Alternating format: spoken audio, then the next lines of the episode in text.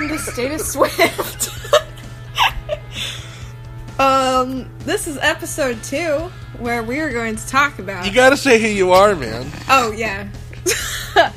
um, I'm Gwen. Hello. Um, I'm 16 and I love Taylor Swift. Now say who we are. Oh yeah, yeah, yeah. I'm here with my co-hosts Dylan and Trevor. Hello, Dylan and Trevor. Sup, Gwen? How's it going?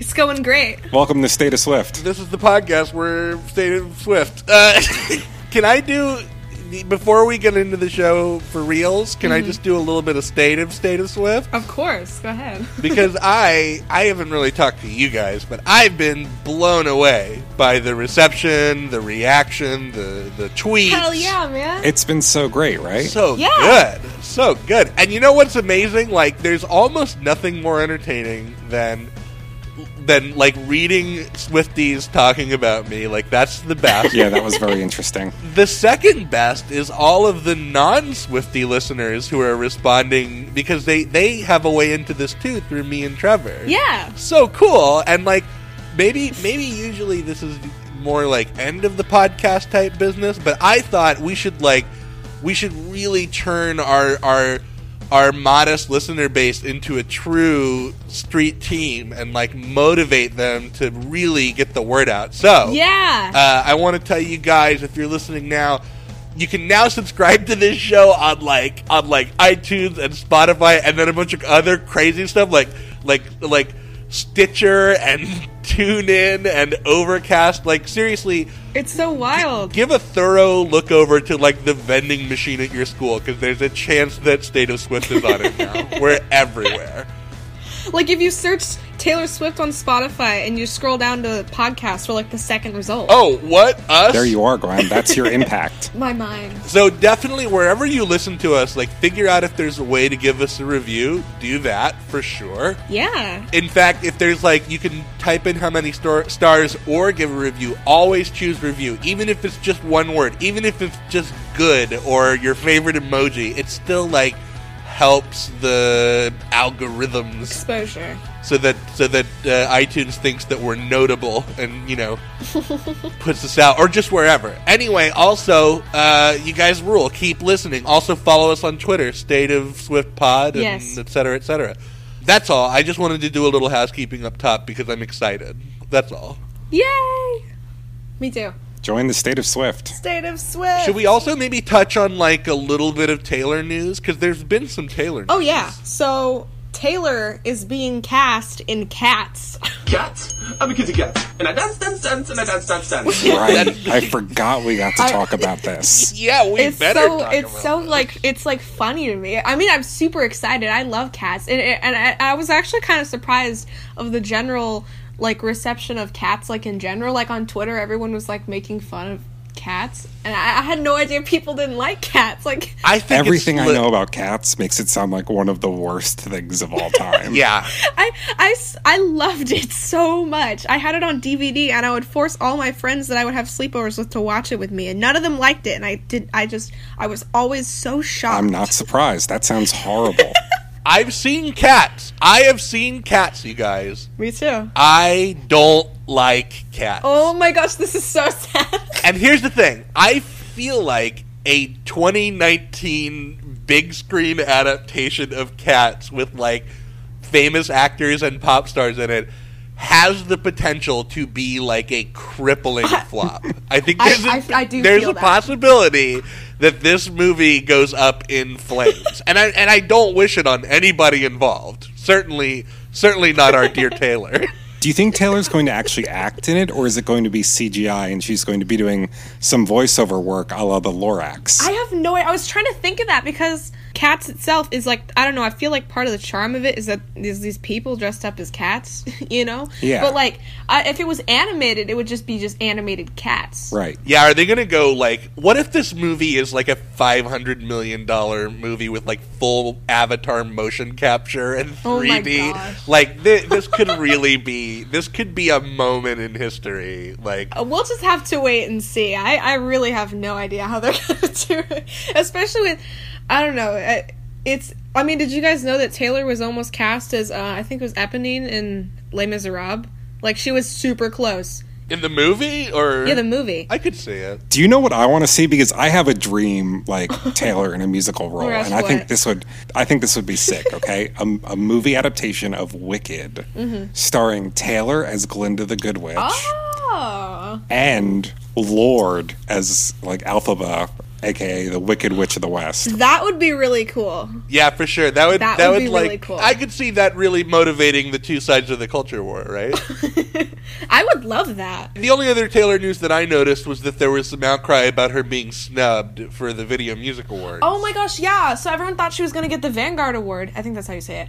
Um because because if apparently if you get that award, you can't be nominated for any of the other like categories. So like we were all like, okay, cool. You know, you know, it's okay that she didn't get nominated for like you know video of the year and stuff. And she's gonna get the Vanguard one because that would be like way better and stuff. But she didn't get nominated for anything. And look what you made me do. Like broke the YouTube record for 24 hour like viewing, and it like got like made headlines everywhere. It was like everyone was talking about it. But you can't nominate it for anything. And like if you look at the like the nominees, some of them are like just total garbage or like or like I like, no one's seen them.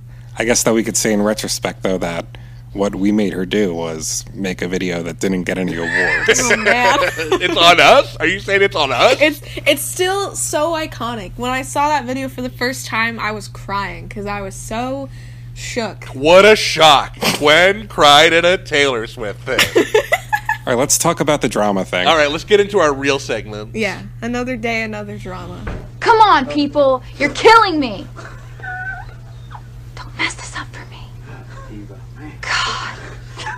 I'm sorry, go on. So Taylor Nation, you know, our old buddy, our old pal. Yeah, yeah, yeah. Friends of the program, Taylor Nation. If you okay, so if you are a notable Swifty or whatever, Taylor Nation will send you a confidential message and say and and, and it'll say like, "Hey, you know, we've noticed you're a great Swifty. Send us your, you know, address and your age and your, you know, all of this and your phone number." And then All right, pause. Pause. Uh huh. What do I have to do to become like a, a notable Swifty to this level? Literally, no one knows. It's so weird. Like, Well, who are some? Can, can you give me like one or two examples of who have been chosen in the past? Like, who's the most famous Swifty? the most famous Swifty. That's hard. I mean, there's uh maybe like Liz Bissonette. She's really cool. She does like music and stuff and like and oh her also she's a twin. Uh, I can't remember the name of her twin. I'm sorry, Liz Bissonette's twin. But she does music. She's a twin. Taylor Nation's like, we like it. We- We're into it. There's two of you. You're doing songs. oh, maybe Cassie. Uh, I don't know Cassie's username. Uh, maybe like Hannah.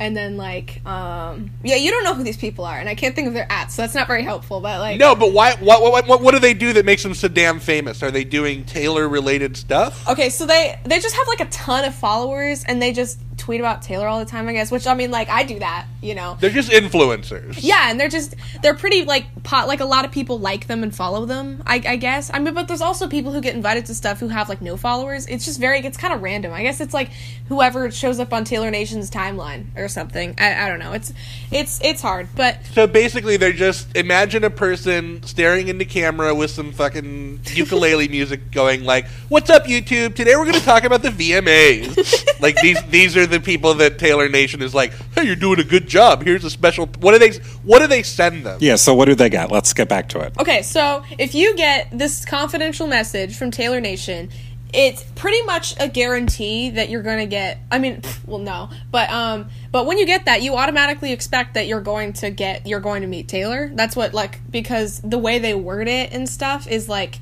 Hmm, you know, we got, you know, cause, cause Taylor, okay, so Taylor Swift now is like a thing that she's partnered with, like, I don't know, like Verizon, no, it's not Verizon, AT&T, and, um, and they have these Taylor Swift Now events, and if you get invited to a Taylor Swift Now event, you get to meet Taylor, and, um, What's it? What hap- What's a Taylor Swift Now event? Is that separate from a concert? Yeah, it is. It's it's it's like you go to um you go to like this location that they don't it's not a public location they have to like email you the location and, and make you sign like dis- non-disclosure agreements to make sure you don't tell Oh, anyone about where it is Once again, once again, Gwen, this is so ominous. and and if you get invited to this stuff you can't t- post about it you can't tell anyone about it you can only tell your your guard your parental guardians or else you'll get immediately uninvited Oh, dear. um Okay. and and so okay so these there's there's these people um who yeah who, who get invited and stuff. But then sometimes um they just never contact you again. They're like all right cool. Thanks for giving us your info. You're gonna go to this event. You know we'll dm you back with the details and then they don't. They just ghost you. they just ghost you. And there's these and the, and and there's other people who okay so there's this one girl right? And she was invited to a taylor swift now event which is like guarantee 100% you're meeting taylor if you go to a if you get like directly invited from taylor nation to go to one of these events because taylor's pretty much always there. Right. so then she was like oh my gosh you know i got invited to this thing. It was the it was literally like the night before taylor nation sent them an email and they were like oops sorry we invited too many people and we're over capacity. Sorry looks like you're uninvited but we'll keep you on the list for future stuff. Would you like some merch? And it's they do that like so much. It's terrible. I feel so bad for these people. It's like i'd rather just never be invited at all in the first place if you're if taylor nation's gonna pull that on me. Yeah, you can't just like rescind an invitation like that. Well, you can if you're Taylor Nation because you know I got to tell you it's consistent with what we've seen so far. They're like an enthusiastic father with a cocaine problem who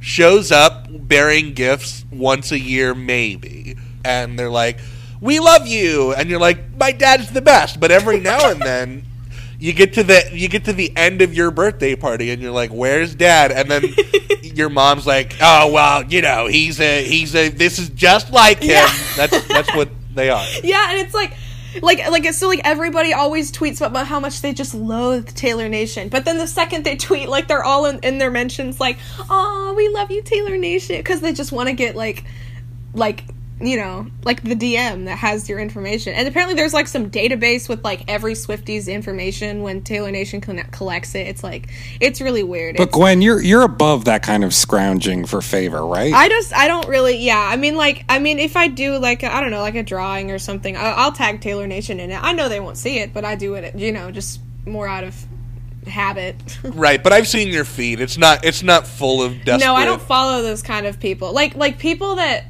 that just spam Taylor Nation with stuff it, it's like I, at the end of the day Taylor Nation doesn't really care about us as individuals it's like pretty much just people with jobs who are being told to you know like people who run the Taylor Nation account They're just following orders. Yeah, they- they just- much like another group of people in the street. it's kind of Do sad you, do you guys imagine that there's one sort of like mid-level clerk at Taylor Nation who really does care and is like trying to make it better? I hope. But everybody else at Taylor Nation is like, "Y- "You're making too much noise, Jim.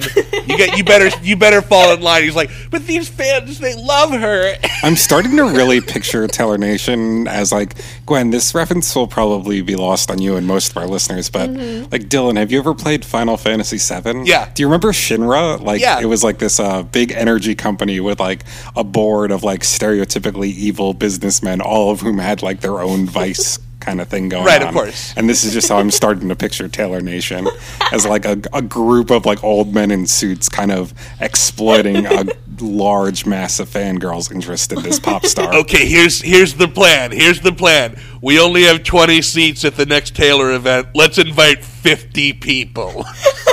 That's exactly what they do. And it's like, why did you do that in the first place? It's so stupid. Po- point of clarification, though, Gwen. Uh, so you you're not allowed to say that you've been invited to one of these events, right? You're allowed to talk about it after the fact, though, or never. Yeah, after the fact, yeah. Okay. And there's a whole thread. It's very long. I'll send it to you guys uh, after or something. Where of, of, of this person made a thread of just a bunch of people talking about Taylor Nation screwing them over. It's very long. What is is it essentially? Is it essentially the the same experience as you would get in a rep in like a red room or or a uh, Sometimes, well, tea party room or whatever? Yeah, like Taylor. Well, Taylor Swift Now events um, are they usually? I mean, some of them consist of little mini concerts. Like like one time Taylor did a little acoustic set and stuff, and then she met everyone who came afterwards. Or sometimes it's just um, there was one where it was like kind of a pop up shop, and then Taylor ran by and then like hugged everyone and then had to leave. So it's kind of stuff like that.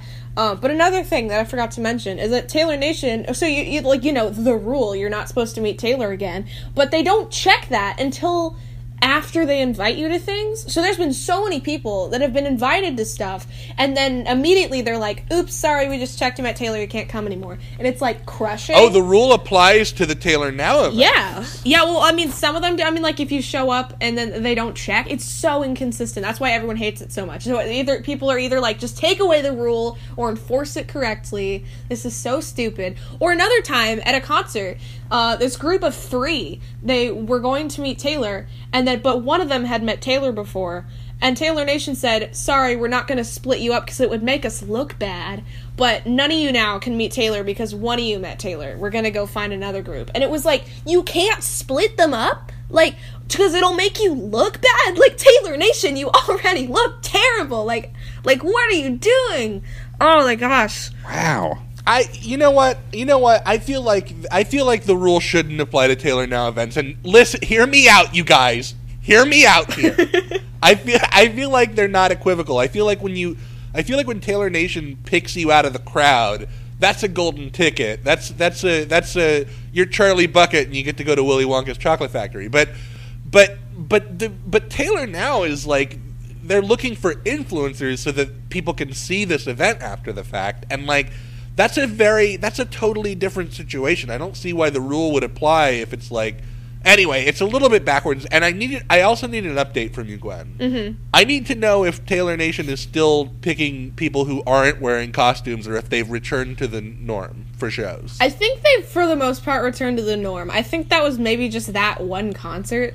I don't know what was up that Just- day. That was just a to very fuck with weird them. day. just to fuck with them it's the shinra board it's the shinra board at taylor nation it's just it's just chaos. Like it's it's like we could like every single day Taylor Nation does something that like just tops themselves from being horrible. It's just what what will they think of next you Uh, honestly like they're oh my gosh I can't even Wouldn't it be wouldn't it be amazing if we could get one of them on the show with like their voice protected and they would be like I'll, I'll tell you all the secrets, you know? that would be, so interesting. But okay, so there's this one time um, where we were, when we were in the drought between 1989 and Reputation. Reputation hadn't been announced yet. We it was like it had been like three years at that point of just silence uh, and nothing, and we were like so done with it. We were we were just like hoping and praying for something, you know. So then this like radio station or whatever was like, "Oh, Swifties, you're gonna really love to hear this, you know. Like tune into this live stream." Ooh, we were all like, "This is it." This is it. It's happening. TS6 is coming. We were like, this is kind of weird that you know she might she's using this random radio station, but you know what? We don't mind. Like you know, like whatever it is, we'll take it. So it turned out to be a flower wall. It was that, which is exactly as how it sounds. It was this girl. She was blonde, and she I, I don't know. She I think she was from Taylor Nation, um, and she was there, and there was a wall of flowers. And then she said you know hi swifties. It was a, like a facebook live stream. And so it, she was like you know comment you know who you want a flower to go to. We'll write it on a flower and we'll stick it on the wall. You fucking kidding me? and it was, and the and the flowers spelled out 1989 and we were all like what? Like what is this? And then, and then and then like halfway through like she was kind of like reading the comments and stuff. And then and you were supposed to say like you know this flower is for this person from me. And then you were supposed to you were supposed to say like where you were from or something. And so this one girl said she was from like she said she was from turkey. And then the girl read it and she was like turkey? Is that a place or a nickname? And it was just it became like this like meme. And then like they and then the, like the swifties found her instagram and they were just like flooding her with turkey comments for like weeks. And then she went private and she made her bio please stop attacking me. I had to do this for my job Listen, listen. If State of Swift, if State of Swift can say that we that we approve of anything, it's definitely doxing and harassing people. it was so funny it was like we were just so bored like nothing, nothing was happening we were and it's still so infamous like we you, you- like the flower wall yeah, well, it was it, it was like it was as if the daycare was promised that at some point in the future there will be a chocolate cake, Yeah. and then at one point. Like an instructor showed up and said, "We're gonna make a taco salad," and then there was rioting. You know, yep where's our chocolate cake? pretty right? much yeah Yeah, that was that was a wild day. Well, this has been a very fulfilling segment, in my opinion. You're you welcome. guys. Thank you. We got a new one though, right, Trev? Yes, we do. We're going to hear from our audience in our first installment of our new segment, Speak Now. I think that if you know how you feel so clearly, you should say it. Sick. I'm so excited that you guys reached out to us. yeah. If you ever want to call in for because you have questions or you want to review the next album that we're going to be talking about, or I don't know, just want to say something mean, if all you want to be is mean, then you absolutely can. uh, the number is 513 468 1989. You guys ready for the first uh, voicemail? Let's hear them. I am so excited. Yes. Roll tape. Hey, State Swift. This is Ben Pitt, co-host of Still Not Okay with Trevor. I have to say, I absolutely adored the first episode. It was so great. But I did have one thing I wanted you guys to talk about because I'm not sure I buy this whole loser Taylor thing. Like, I, she definitely seems like the kind of person who thought of herself as kind of a loser. But the way you guys were talking about it, she seems like, you know, she dated a senior, she had a bunch of boyfriends, she like talked to her parents into moving. She seemed kind of like a Regina George in a scene from Mean Girls. And I, I'm curious what you guys think about that in the next episode. Bye. Thanks for calling in, Ben. Ben from from Still Not Okay, Trevor's amazing uh, My Chemical Romance podcast. Yeah, Yeah. Thank you for calling. he's great. I love him. Ben's a sweetie. This was something that I wanted to talk about too, kind of, because it was it was definitely something that struck me as I was looking back at our last episode and thinking about the narrative that we see play out on that album about how Taylor is this kind of this like friendless loser who like doesn't really have much of a social life, but instead just focuses on her craft and her hobbies. I I definitely do believe the the narrative. Shock.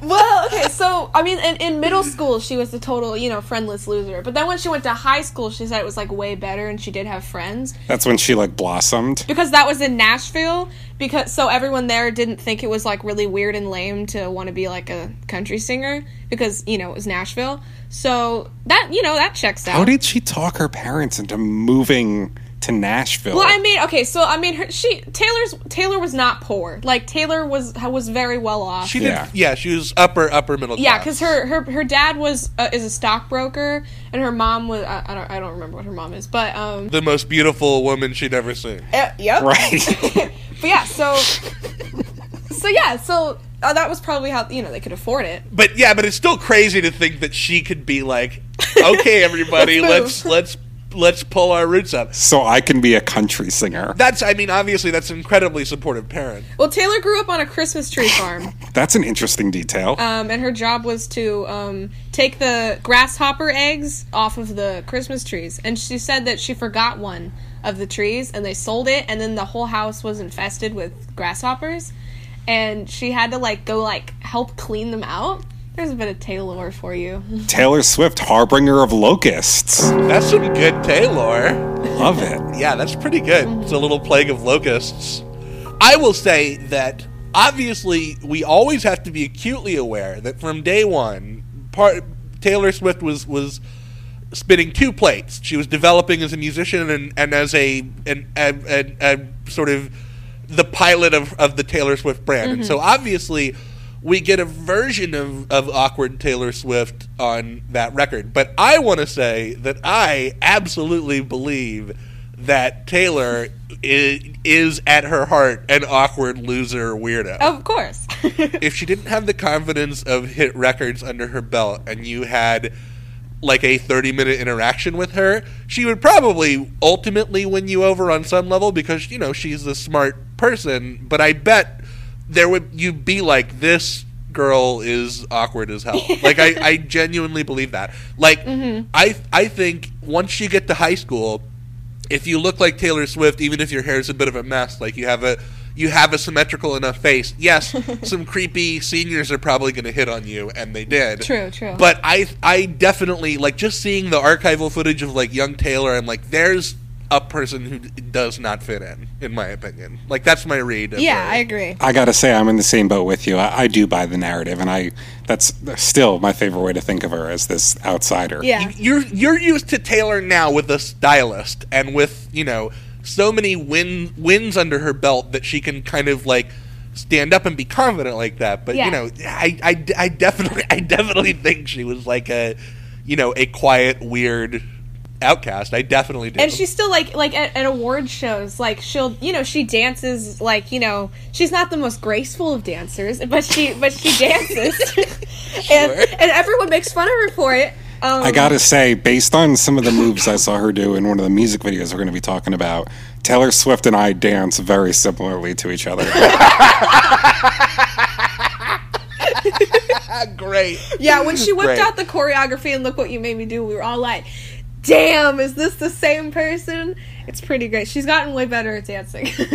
to be clear, I'm not saying that Taylor Swift in high school or even Taylor Swift in middle school is on the level of like headgear girl or giant birthmark girl. She's not. yeah, yeah. She's not there. She just.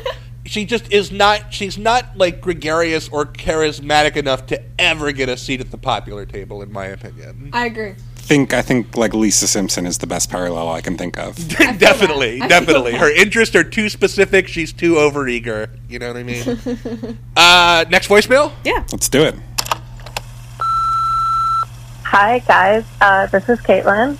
I haven't been uh, listening to Fearless that much uh, until I decided to listen to it yesterday so I could call in and talk about it. And you know what? It's pretty good. That's my review. Um, I've been going through a breakup, so I've been listening to more Red and um, just a really unhealthy amount of Dear John, I guess, on repeat. But Fearless is great.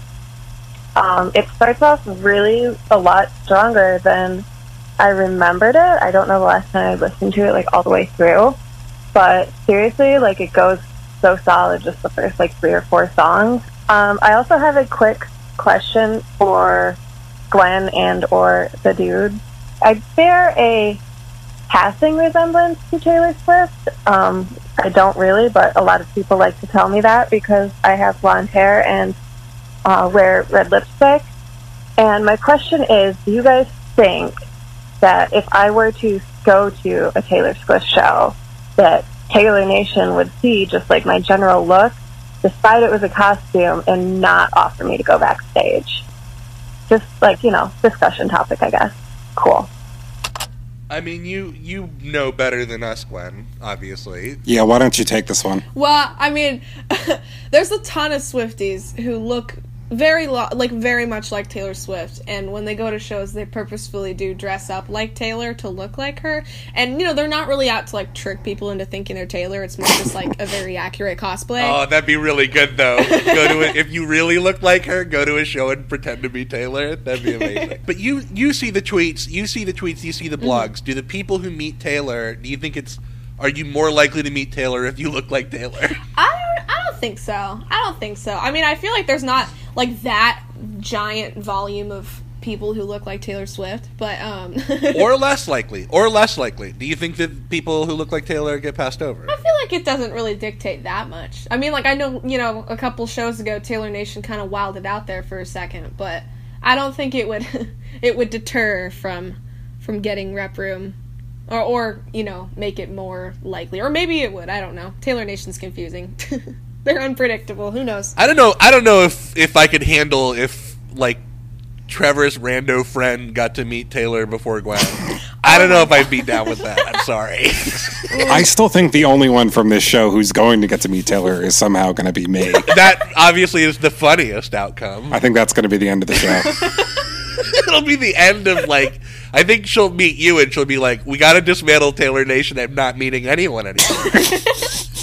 I feel like there is no good ending to this show, you know? Like it's not like we're going to meet you two and be like best friends with them. Like we're we're either not going to meet Taylor Swift and it's going to like peter out or else we're going to meet her and the Swifties will immediately turn on us out of jealousy and just banish us from like the fandom and the internet in general. We lose all our listeners. it's a it's a no win situation. No win situation.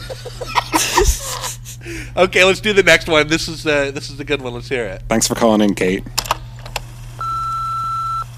Hi, I'm Jana. I'm 19. I'm from Germany, and I'm going to give you my super hot take on the Fearless album by Taylor Swift. So the Fearless album was, for me, the first album I've ever heard by Taylor, and the one that made me become a fan because I think it's really when her international breakthrough started with Love Story as a single.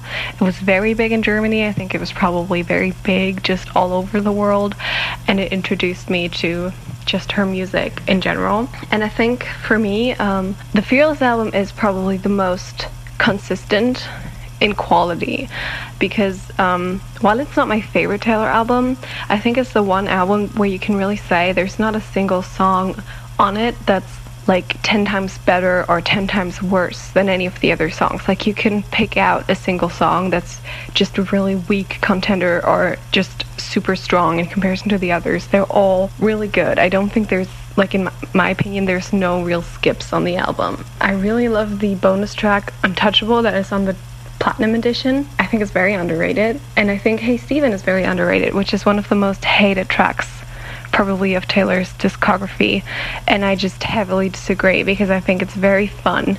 Fearless is a fantastic album that deserves better. Thank you. All right. So much in there.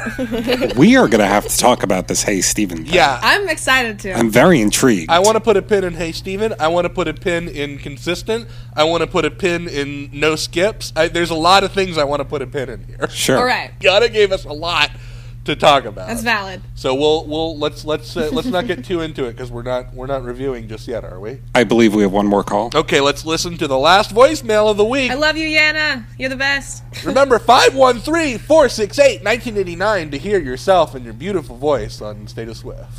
Woke. Uh, hey guys, fan of the show, Stephanie here. Um, really liked the first episode and love Fearless. Probably my top in my top three, maybe even top two Taylor albums. Um, I have a question for you guys about Fearless. Which version of Forever and Always do you think is better? I kind of think the piano version is. Anyway, uh, keep on doing what you're doing, and bye. Boy, I, I'm running out of pins to put in things, you guys. Well, before we before we start pulling some of those pins out, I just want to thank Stephanie for calling into the show and say that she also recently started a podcast about Sex in the City called City Girls Make Do. So if you're interested in that show, go check that out. It's very good and very funny. I've seen a few episodes of that show and one of the movies. That, I guess that's all I had to say. I've never seen it. So should we should we figure out which uh, Sex in the City characters each of us are, or should we talk about Taylor Swift's sophomore album Fearless? Yeah, I think uh, I think that that'll be a more fruitful subject for our Taylor Swift podcast. So let's do the second one. Let's get to it. Okay. Our song, Fearless Edition. You know, the first thing I do when I'm thinking about titling an album is I, I look to the music first and I look to the lyrics. So I wrote this song about mm, what my idea was of the best first date ever. And, you know, it doesn't matter where you go to dinner or if somebody brings you flowers at the door or something like that. It's really all about who you're with and how that person makes you feel. And I wrote this song called Fearless about how you just have that feeling where you would do anything. You would dance in the rain in your best dress uh, because with that person you feel fearless. Dylan, Gwen, Webster's Dictionary offers a simple definition of the word fearless. In fact, it's only two words long lacking fear. Taylor Swift, however, has a different definition of the word, Yes. which she explains in the liner notes of her 2008 sophomore album of the same name. And I was hoping I could kick off our discussion of that album by reciting to you, in the words of Taylor Swift, Yes. the meaning of fearlessness. I happen to have this quote also in my Me notes, too. and I have a take. So go ahead. To me, fearless is not the absence of fear. It's not being completely unafraid. To me, fearlessness is having fears. To me, fearless is living in spite of those things that scare you to death. yeah, Yes. Now, that's really inspiring and all, but correct me if I'm wrong. The concept of doing something even though it scares you, isn't that called courage? yeah. That's she's interpolating a Mark Twain quote, which is uh, "Courage is not the absence of fear, but the mastery of it." There we are, Yeah. There you go. Fearless, by definition, means no fear. So Yeah. I, I got to give Taylor a close but no cigar. No, I like it. I, I think it's super interesting. I appreciate the effort for sure. And there's a longer version of that quote that I want to close the like intro discussion of Fearless with, but we'll get to that when we get to it. I think it's a good sentiment. I do think it's a good I think sentiment. it's cool. But but I mean, it's just a Mark Twain quote that she's basically messed up. Gwen, why don't you tell us a little bit about this album, though? Because as usual, I did no research for it. Okay, so Fearless, Taylor Swift's second studio album, is the most awarded country album of all time. It was released November 11th, 2008. It was recorded from 2007 to 2008 under Big Machine Records. It was produced by Scott Borchetta and Nathan Chapman and Taylor Swift.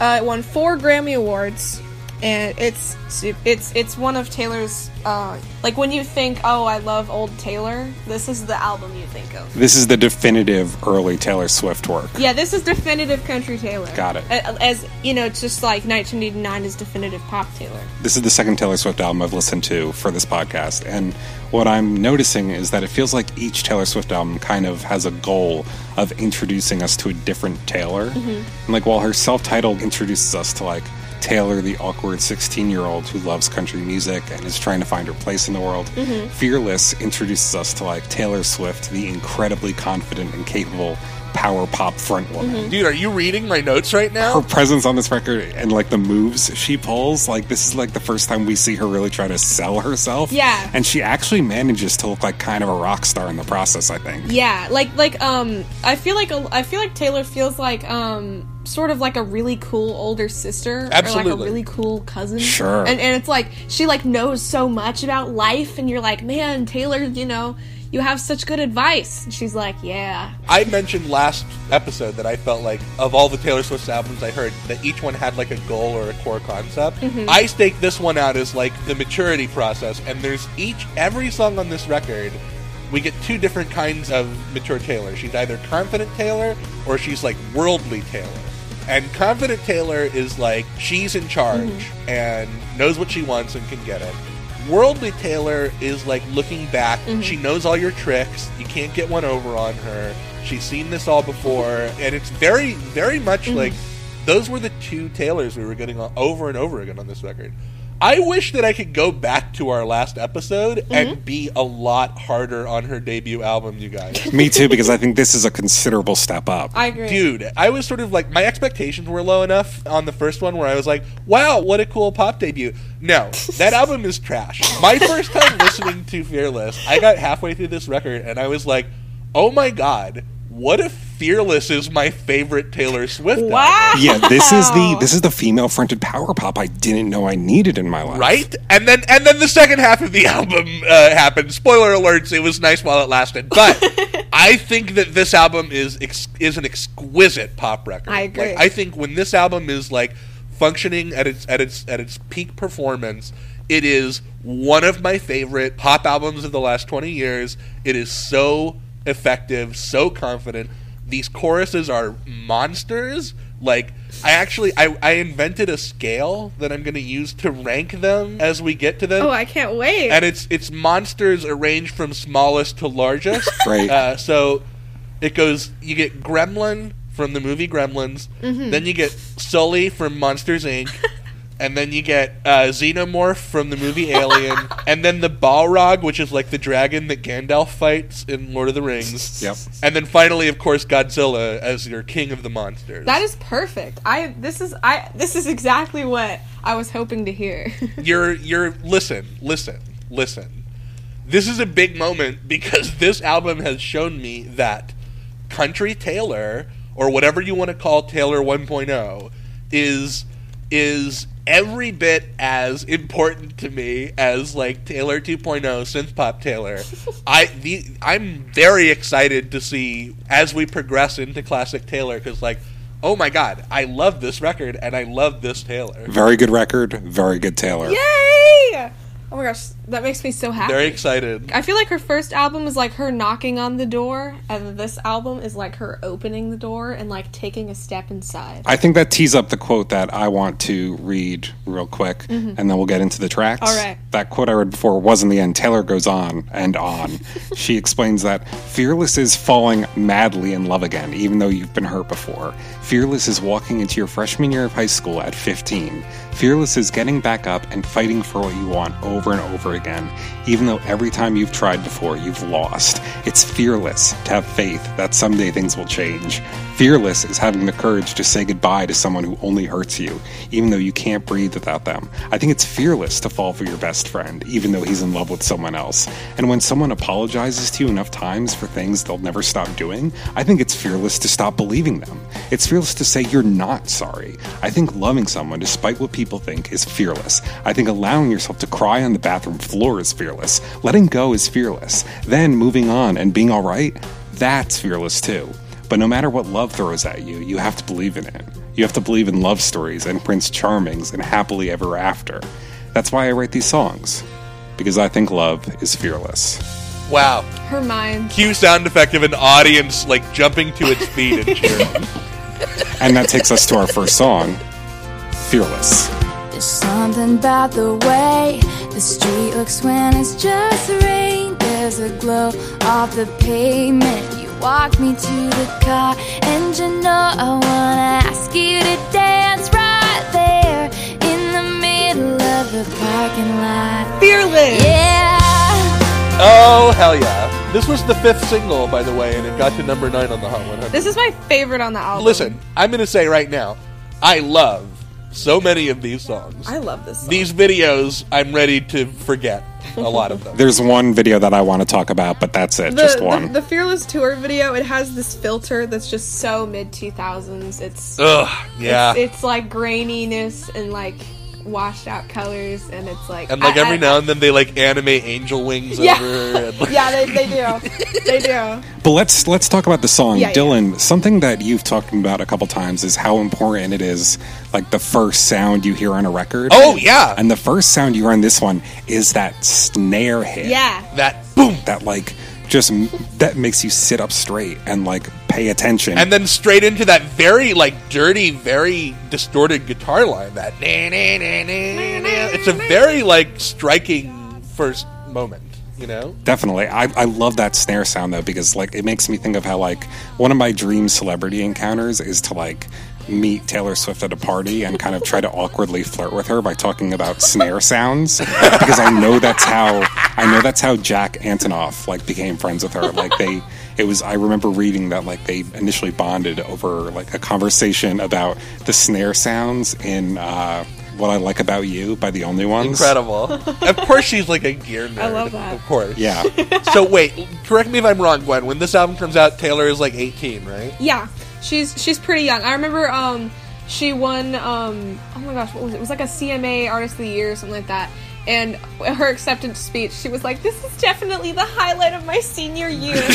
Great. Which is funny. Well, I will say that uh, I I think it's safe to say that there is nothing more Mm-hmm. romantic to an 18 year old Taylor Swift than getting hot and heavy in the rain because she will not shut up No. about like about the rain. kissing, dancing, breaking up, making up in the rain on this record, and this is the first example of that with the something about the way the street looks when it's just rain, and I dance in a storm in my best dress. There's a glow you on the pavement. I love that none of the lyrics in the verses rhyme though. There's something about that that feels like like such a step forward from her like It's sophisticated. I agree. yeah.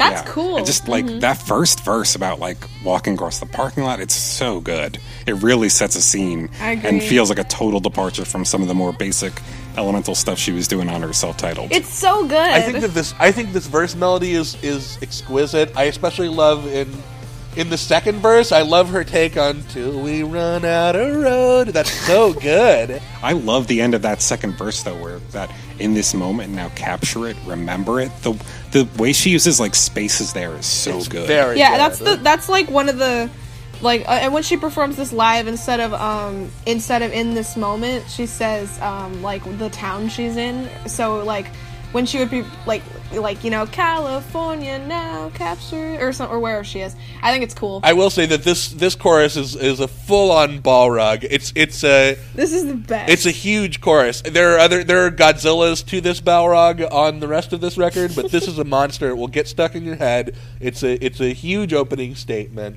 Uh, yeah, absolutely. It it has a very like like sort of 1997 uh, you know chick chick rock chick pop feeling to me. Like I could totally I see. love the chick rock vibe on this album. It's like my favorite thing about it. How often do you hear like guitar driven pop anymore? Never. That's true. That's true. That It's brings up like- something that I wanted to talk about real quick. Like Mhm. the last time we talked about her self-titled, I talked about two things that like enhanced my enjoyment of it, and that was Mm-hmm. imagining Taylor Swift as like like uh, being embraced by Pitchfork, Mhm. and you know learning about her loser narrative. Right, yeah. Something that really enhanced my enjoyment of this one, and it's something I would like you two to kind of get on board with making like like canon within the context of the show.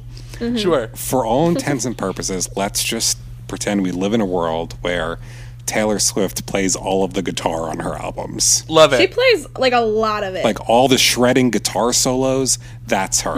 yeah, I love the idea of that. I love the idea of that too. like Taylor Swift, the guitar hero. Let's put that flying V guitar into Taylor's hands. I'm into it. Yeah. She's she's like really good at guitar. Like she can play guitar, she can play electric guitar, and then she can play gu- banjo. Well, I definitely know she's doing a lot of these acoustic rhythm parts for sure. Yeah. What a banger, though, you Yeah. guys. What a banger. It's a great opener. Yeah, this is this is definitely my favorite on the album for sure. Top five for me. Okay, next song. Next, we got 15, another single.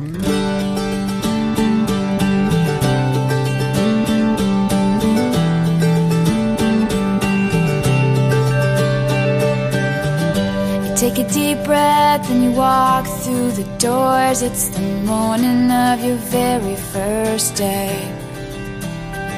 You say hi to your friends you ain't seen in a while. Try and stay out of everybody's way. 15, yes. This is this is another really super popular one that like like everyone knows. Um so Only, only to number twenty three on the Hot 100, which kind of shocked me. Like, forgot about this that. is probably the song that I most associated with, like, that I had the clearest memory of going into this record. Mm-hmm. Uh, I didn't. I knew this song, but I didn't know it was by Taylor Swift until like probably just a couple months ago. But yeah, this song, uh, this the video, it's it's very like green screeny. oh, I don't like this video at all. It's it's it's it's cute. this video is It's- real cheeseball, in my opinion. Yeah, I wasn't a big fan of it. I liked some shots of Taylor playing guitar, and I liked when she met Annabelle. That was fun. it falls apart for me when her and Annabelle have to like have their very emotional moment. And they- Abigail. or, sorry, Abigail. when she has to have like her very emotional moment, and they're like, hugging and crying. Taylor doesn't know how to sell screen crying, and it's like, Oh yeah, She- we'll know that in the White Horse video. oh, we'll talk more about Taylor pretending to cry on screen in the White Horse video. Yeah, I don't know. This the, I didn't like the visual style and, and whatever. I the sooner I forget about the 15 video, the better because I really like this song actually. Yeah, it's a very good song. I love it. It's my it's my third favorite. I really like when the drums drop out for a few beats when she meets Abigail. Like, I, I like to imagine the two of them doing some kind of incredibly complex, like, secret handshake during that part. Oh, I like that. That's good. They, they, I think there's a couple of moments melodically in the verses where she gets a little bit lost in the weeds. Like I think that the, the in the bit the what's the and he's got a car and you feel like flying. Oh, I love I feel that like she's. part. A, I like I that feel like she's like she. That's the fir- very first drafty sounding thing. I don't like that. I like it. But I but the I think that this hook is is pretty huge. In fact, I'm gonna go ahead and call this the the first Godzilla chorus on the Whoa. record. I think it's got tremendous movement. I think it's got uh, like an, an incredible crescendo. It's got melancholy and verticality. It really it has everything. I love how it's a chorus where the lyric keeps changing and Yeah. and, uh, it feels like you're really moving through time. And my favorite one is definitely uh, uh, "Your First Kiss Makes Your Head Spin Round." That's such a that's such a great, great delivery, great. I know. but you know, specificity is a little bit of a double edged sword here because she there's very heavy use of you. Obviously, she. The, the aim here is obviously it's like Taylor Mhm. singing to herself, right? To her, to her past Mhm, self. yeah. Uh, but at times it almost makes me feel like Taylor is like trying to put me in a box where like I'm expected to be into the senior boy or the football player when I'm 15, and that like I want to date somebody who's like significantly older than I am, and that I'm into the into the same things that, that she is. But I get that. But that being said, I actually never noticed that there there's a a key word in that first line of the chorus. She does say "and." When you're 15 and somebody tells you they love you, you're going to believe them, which I think Mhm. is pretty key because without it, it sounds it sounds like she's saying, "Listen, when you're 15, somebody tells you they love you." Where it's like, not all of us, Yeah. Taylor. Some of us ain't getting no play when we're 15. I've always I've always heard the end. I don't know. I, I heard the end. Yeah. I, I I didn't hear it until until until very recently. But my favorite read of this song is really to imagine Taylor Swift as like a crazy time traveler who is literally appearing to her freshman self and like breathlessly like, listen, we don't have much time. Somebody's gonna tell you they love you. You're gonna believe them. That's very good. But yeah. But can we talk about the moment where, where she and Abigail both cry about their Yeah. breakups? Does it feel like Taylor's kind of using Abigail's like teenage heartbreak as a prop because No, she doesn't because- really have any like legitimate high school sadness she can draw upon from her own past? Abigail was really flattered about this. Like she was she was super like there's like this interview with her and she was like yeah, she was she said she was like just super blown away that and and and her and Abigail are still like really good friends even now and like um and whenever uh, Abigail's at her shows, she sings 15 and it's really cute. Right, but why is the emotional climax of this song that's about Taylor's high school experience Abigail's breakup? Well, Abigail is the subplot of this song. well, I think it's more like because I mean when you're when you're in high school or what you're whatever. I mean like I am. Uh, I mean like you know like you you f- kind of feel your friends' emotions as well if you're like super close. Like you know like one of my friends broke up with her boyfriend. It was like super sad, and I was really sad about it too. I don't know. It's like you you're very like in the the social. I don't know. Does that make sense? I'm following you. Because like you know sometimes you and your best friend are like one in the same friendship wise or something and so it's you kind of bo- you both feel like the same things or something I think it's an earnest moment of, of girl power and, and, and camaraderie. I do want to point out the dynamic, though, because Abigail gave everything to a boy who changed his mind, but Taylor moved on to bigger dreams. So She quote realized some bigger dreams of hers. one of them got fucked over. Taylor broke up with high school boy because she she's like, you know what, small potatoes. Yeah. But then they both cry, where it's like, well, Taylor, back off here. Abigail, Abigail really got you know got her heart shattered here, right? yeah I, I get that Yeah. so another thing uh, taylor played um overplayed this to shit at the 1989 tour because taylor does surprise songs you know at every show she'll play one song from her like an older song or you know like a cover sometimes Sure. Um, so Taylor played um, 15 at the 1989 tour, and everyone was like, "Woo, 15!" You know that was great. But then she just kept playing 15 as the surprise song, and so now people like resent 15 because it like robbed them of a more exciting surprise song, and so Oh, and that's so it's kind of like it's like a meme now. It's like you know, oh Taylor's about to sing a surprise song. Watch it be 15, or you know. 15's great. I love Get 15. over I- I, wish I, Swifties. I haven't seen it live. I wish I I wish I have. I, I love 15. When I'm I a was 15, when I was 15, I uh, I got signed up for a non-elective political science class, and I decided to never go to it. I didn't go to the first day, and I cut every subsequent one. Knowing in the just never mentioning it to anybody and having it in my back pocket, and then when when I got my when I got my report card and it was like you know, fail this class you never showed up to. I indignantly like stormed into my principal's office like, I never signed up for this. I have no knowledge of this class. And my and because I sold it so hard, it totally worked. That's I just, amazing. I didn't have to take that class. Nice. I'm going to do that next time I have one of those recurring stress nightmares where there's like, I- I'm back in high school for some reason. And like, there's a class I just haven't been going to. Cool. You finally given me a good way to end that dream. A weapon. Yeah. A weapon. Uh, you want to talk about a giant, jumbo, multi international number one smash hit? Hell yeah, love story.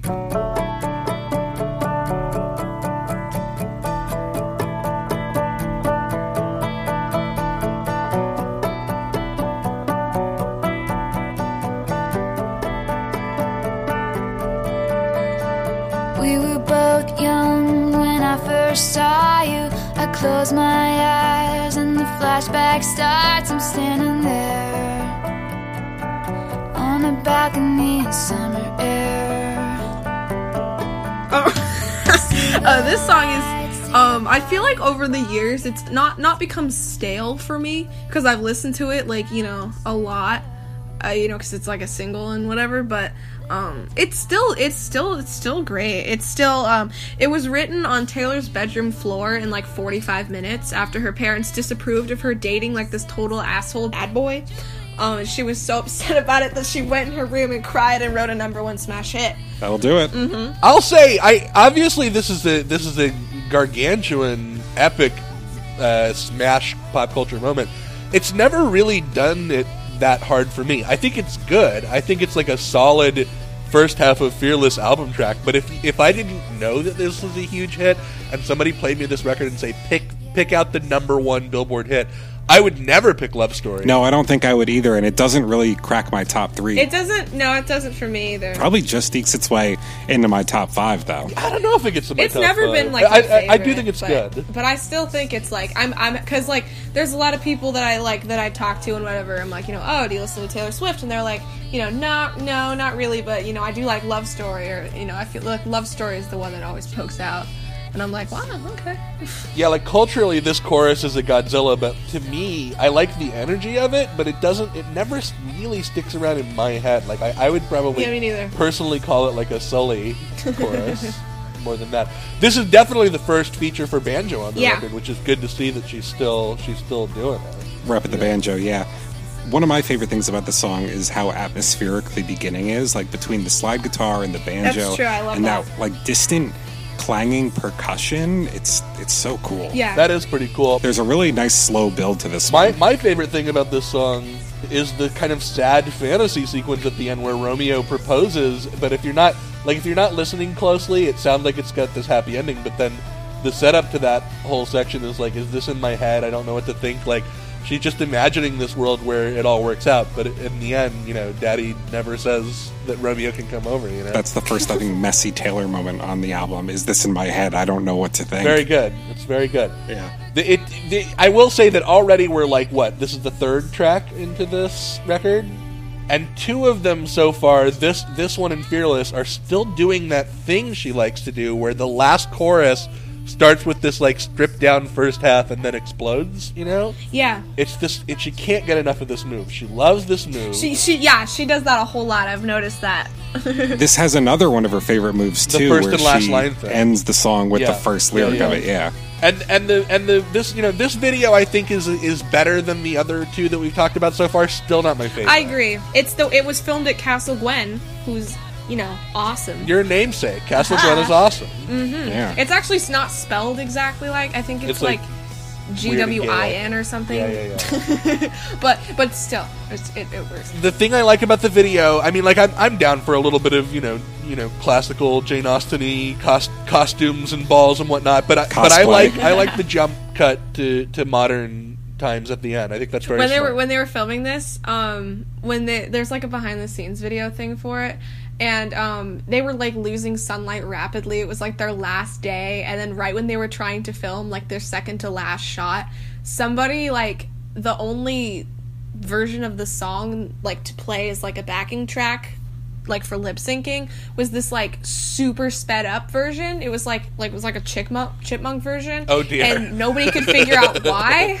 And so they were all like freaking out. They were like, "No one has the song. We don't have the song for a backtrack. What are we gonna do?" And it was like, and they were like, it was like almost it was like almost sundown. It was like wild. And so Taylor had to whip out her own iPod, play her own song from it. Well, I will say that speaking of chipmunk versions of this song, uh, some of these videos that I thought were a bit of a snore, I did make use of YouTube's 1.5 playback speed uh, feature, and I gotta say, some of them are kind of like secretly pretty dope if you speed them up a little. Uh, you know, maybe not better, but but just a fun alternate take. Um, does that does that Scarlet Letter reference work for you guys? Because I really don't like it. I think it's fine. Uh-uh. But she she says I'm a Scarlet Letter, and like the Scarlet Letter is pretty. Nathaniel Hawthorne's, if you're not familiar, it's a it's a red A that you get because you cheated on your spouse. So it's just like that reference doesn't really. It stands for adulterer. It, that reference doesn't really do anything. It feels it feels a little bit like Taylor was like, "Ooh, yeah, Scarlet Letters in my in my senior year reading list. I should get some."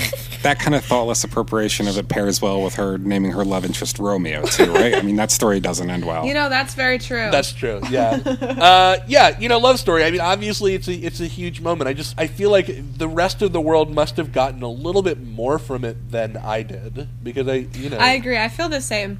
I'm like, it's cool. I really like some moments here though. Taylor Swift pulls so many cool rock star moves. Like she does this like huh oh thing like That's some tea. in one of the choruses and there's that really great instrumental interlude into the bridge with like the guitar solo and the strings. They really burn this one down. It's very cool. I love the I love the energy. I love the I love the energy. I love the perspective. It just doesn't have like the flavor of an inescapable pop classic to me for some reason. Like like Fearless or 15. Go with me on this because I think one thing that would make this song a lot better and something that I mentally insert into it every time I listen to it. Uh-huh. Dylan, a couple months ago, you and I listened to Black Holes and Revelations by Muse. by Muse, yeah. How much better would these choruses be if you had Matt Bellamy doing his like chugga chugga guitar thing like in like couple beats before each one, like dun dun dun dun. Yeah, dun. that'd be pretty That good. would be That'd so pretty good. good. I could definitely get into that. Taylor, pick up some guitar moves from Matt. So, according to one of our callers, this next song has some controversy Yeah, surrounding well- it, Gwynn. yeah, let's talk about Hey Steven.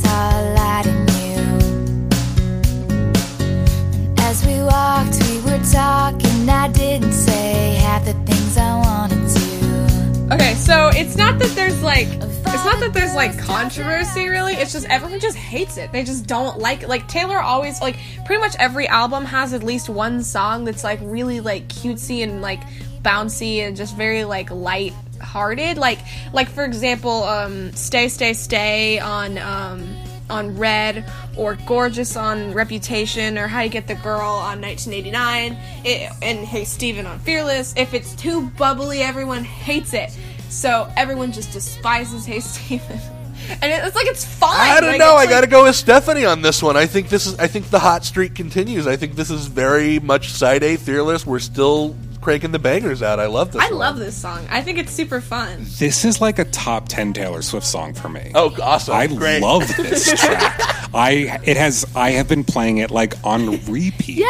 I just can't get enough of this one. I think the arrangements feel so much different than what she usually does. She doesn't really pull any of her typical moves No, here. It feels like no. it's just Yeah. such a such a more relaxed vibe. It's got a very. It's got a very like sunny boardwalk pop feel, like a Yeah. Jason Mraz song or something. You know, like there's a there's a that or like a tossed off kind of like just like living room like the morning after a party or something like this is almost like a it almost has like like weird like third album Velvet Underground vibes or something. There's a there's a moment in this song that I think we really need to focus on. So before we do, let's just like talk about the song in general Mm-hmm. because I mean, there's a moment in the song that the first time it happened, like I gasped and felt like almost like a coldness inside of myself that I that also is like so compelling and continues to be one of my favorite moments on this record. Oh, uh, I hope it's what I think you're talking about. Yeah, me too. so so last week we talked about name checking boys and how we didn't like it. Here it's great. It's great. Yeah. And it made me realize that like male pop singers have been name checking ladies in their Yeah. songs all the time. Yeah. Rosanna and Roxanne. All the way back to the Beatles. Taylor's kind of doing this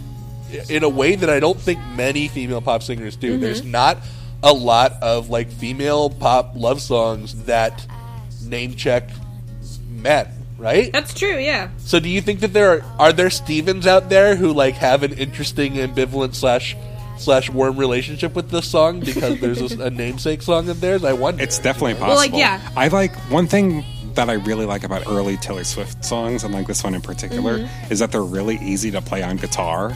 and so I've just been like sitting around my room just playing this song on guitar over and over again. It makes for like a delightfully queer experience. I love that. Definitely. Early on, I pegged this chorus as being a, a Sully, but it's really it's it's kind of grown. It's in my head a lot now, so I'm gonna I'm gonna go ahead and say that this is, is has reached Xenomorph status for me Good to hear. on this record, I love this chorus, and I love the I love the humming too. yeah, me too. I really like that. So Dylan, what was this moment you wanted to talk so about? so I think that this is the first like truly like evil Taylor moment on a song. and it's the laugh, right? That fucking laugh. How about that laugh, The- you the guys? laugh. That Mhm. laugh, you guys.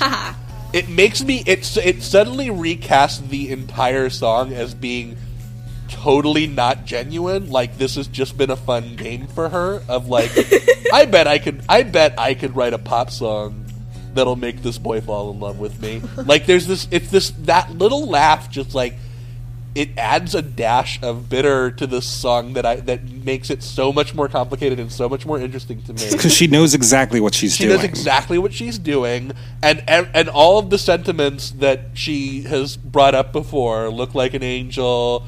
How can I help it? All these things you suddenly realize that she's just been like going down a list, and she's like, she's you know spinning a little web here. I love that. Like, I can't think of too many songs that like turn on a dime like that. That's an interesting head headcanon, yeah. Yeah, look, if if if you like met like a teenage boy and he's like, yeah, I, I get so many chicks because I just like write them little songs on my guitar.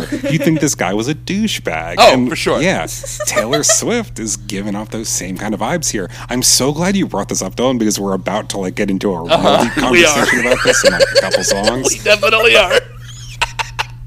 but this is this is I, I don't get me wrong.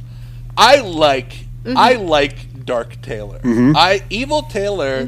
Taylor's ability to be a master manipulator, and when her fangs start to show, and when she, you know, suddenly is maybe the bully instead of the bullied. Those are like some of the most compelling moments on some of my very favorite hmm. Taylor Swift songs. Absolutely. I, I talk a mean game about messy Taylor, but evil Taylor is my number one. Because like how how fucking boring are her contemporaries like Kelly Clarkson who are always just like the put upon hmm. perfect pop star or whatever, you know? Like the, Taylor Swift be having having something in her that's maybe a little bit like darker than some of her contemporaries is it, It's it just interesting. makes the flavor of a Taylor Swift song something much more interesting and, and exquisite in my opinion. I feel that. She's evilly aligned for sure. Absolutely. but sometimes she gets her heart broken, you guys. She does. Yeah, so let's talk about White Horse.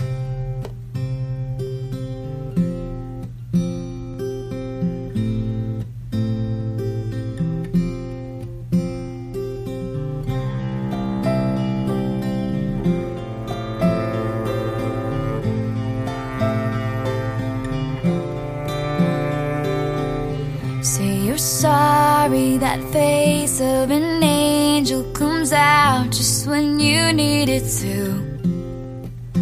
So White Horse. Um, this, This song is about heroin. Well, you know, she does she she looks a little bit like a junkie in this video where she's like this video. I this missed this video. I Oh, you you missed out, buddy. This video is the worst and funniest of them all. I was laughing about this video today with my friend Mary. We were like, we were like, at like the beginning, the dramatic like, "Do you love me?" Yeah. And then like, and at the end, it's like, "Do you love me?" And she's like, "Yeah." And he's like, "So do you forgive me?" And she's like, "No." And then she like throws her flip phone, and then she like like sobs, slides down the brick wall. What about the middle of the song skit, Gwynn? Can do you remember the Oh the dialogue in the Yeah, middle yeah, of the like, song? He's just everything I've ever wanted. I didn't think I'd ever find a guy like him. And then her friend goes, There's something you need to know about him. "There's something you need to know about him." It's so good. It's so like- awful. It, it's so funny. I, and I know it's completely unintentionally funny, but She's it, she's terribly fake crying through like the entire last half of the song. the mascara and the Oh boy, it the- Messy Taylor, Trevor. Not there's not a you. You should go back and watch this just for how ridiculous it is. I'll have to. Yeah, it sounds like something I'm going to need to check then out for sure. and then like there's like the, that one part where she's like walking home in the in the dark, and then she sees her man's with the groceries, and then oh my gosh, who's that? The other woman walks out of the out of the house, and they all like lock eyes, and he like goes to be like Taylor, wait. She like runs away. This was a this was the second single, and it got to number thirteen on the Hot 100, which Yeah, okay, this is a very successful song. It, it won two Grammys for Best Female Country Vocal Performance and Best Country Song. And um, I mean, it tore up the country charts, but to see that it to see that it was like it just narrowly missed being a top ten Hot 100 song, like kind of surprised, but also kind of delighted me because I actually really like this one. I do like it, but There's something about just that that dash of worldliness that makes it feel sadder than anything on on the first record did to me. Yeah. like there's something about the the the the kind of knowing sigh of like you That know true, it's yeah. it's it's about it's about kind of like giving up your childish dreams and and grip coming to grips with reality and i i like this chorus a lot i like it Yeah, a lot it's, i think it's i think it's catchy and it's nice to sing along to but it also communicates a lot of emotion like disappointment and regret and i feel Mm-hmm. like this is like a this is like a low key xenomorph. This is like a xenomorph in like an evening jacket. You know, feel that. it's a very rainy night outside. I, I think it's a, I think it's a surprisingly like pretty punchy chorus. Trevor, I, I get the feeling maybe you're not going with me on this. Yeah, this I, I I don't think it's a bad song. I like the chorus, but I think it really suffers from being in between like two of my favorite songs on the album. I kind of always just want to get to the next track by this point. yeah, I usually skip this one, but I like respect it. I'm like, yeah, there's White Horse. Oh, I never, I, I, I can't imagine skipping this one. I think it's, I think it's essential for like the, the, the hot side A of this I feel record. I think this ain't, this ain't Hollywood. This is a small town. For some reason, like hits me in the gut. It's like there's something, there's something about like the, and obviously, you know, this is a girl who didn't give up on her dreams, and they all exploded into giant fireworks. But there is, there's something I find very relatable about like you know there's an age where you very earnestly talk with your with your high school sweetheart about about marriage and children and then there's a moment where you got to like grow up and realize that that shit isn't going to happen you know Yeah, and uh, especially on an album like this, like like right after, um, not right after, but almost right after Love Story, where it's very like you know, ah, there's you know fairy tales and uh, you know everything worked out, but then she's like, shit, man, not always. didn't even think about that that's very smart sequencing Yeah, i didn't even think Definitely, about there that is some interesting sequencing on this album for sure. definitely Mm-hmm. i can't imagine any of us have anything but praise to heap on this next song Oh man, This is my favorite Taylor Swift song. You belong with me.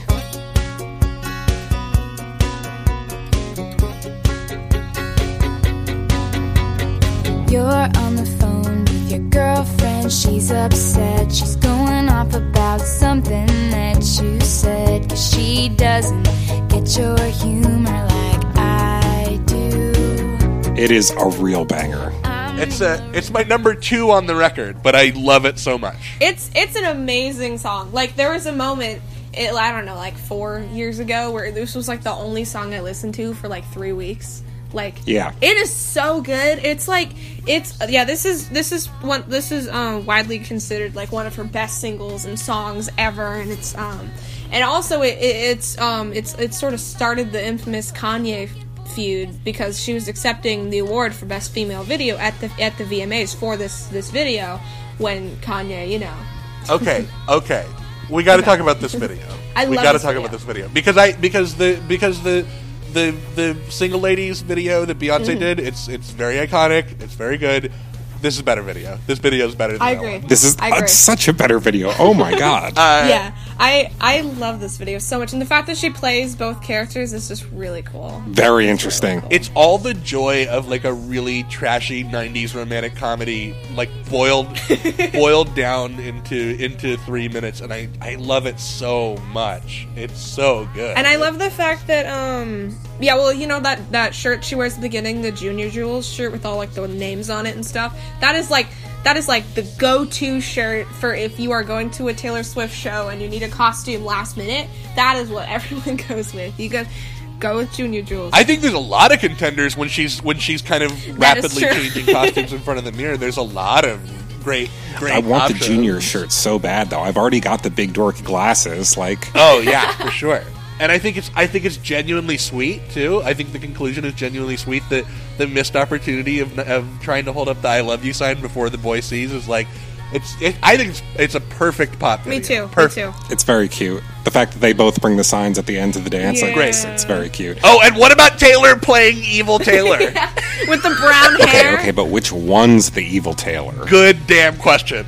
Good damn question. I have been waiting weeks to talk to you guys about this. I have seen a lot of takes about that. I mean, it's it's it's the T-shirt Taylor. It's got to be her. She is stealing this mm. poor cheer captain's boyfriend who did nothing wrong. Like this is what, let me let me tell you how I see this song. Okay, I see this as a Disney villain song. And of course, the Disney villain always sees themselves this way, right? They see themselves as the as the scorn. This happens two thirds of the way through the movie, where like the protagonist has some kind of misunderstanding with their love interest, and then their rival swoops in and capitalizes on that moment and steals them with a big flashy song. And that is what Taylor is doing here. Yeah. This is like the dark side of like Kiss the Girl or something. well, it's like it's it. The, she basically she is Jolene in the classic Dolly Parton song.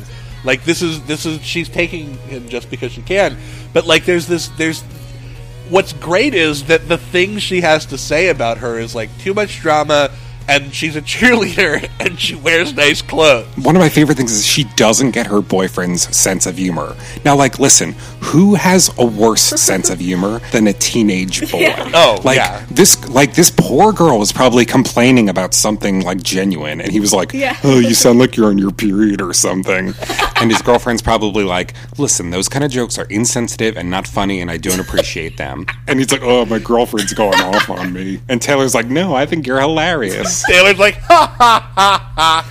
Have you noticed though? Have you noticed that this is a common this is a common technique when Yes. Taylor's interested in a boy who has other women in, in his life.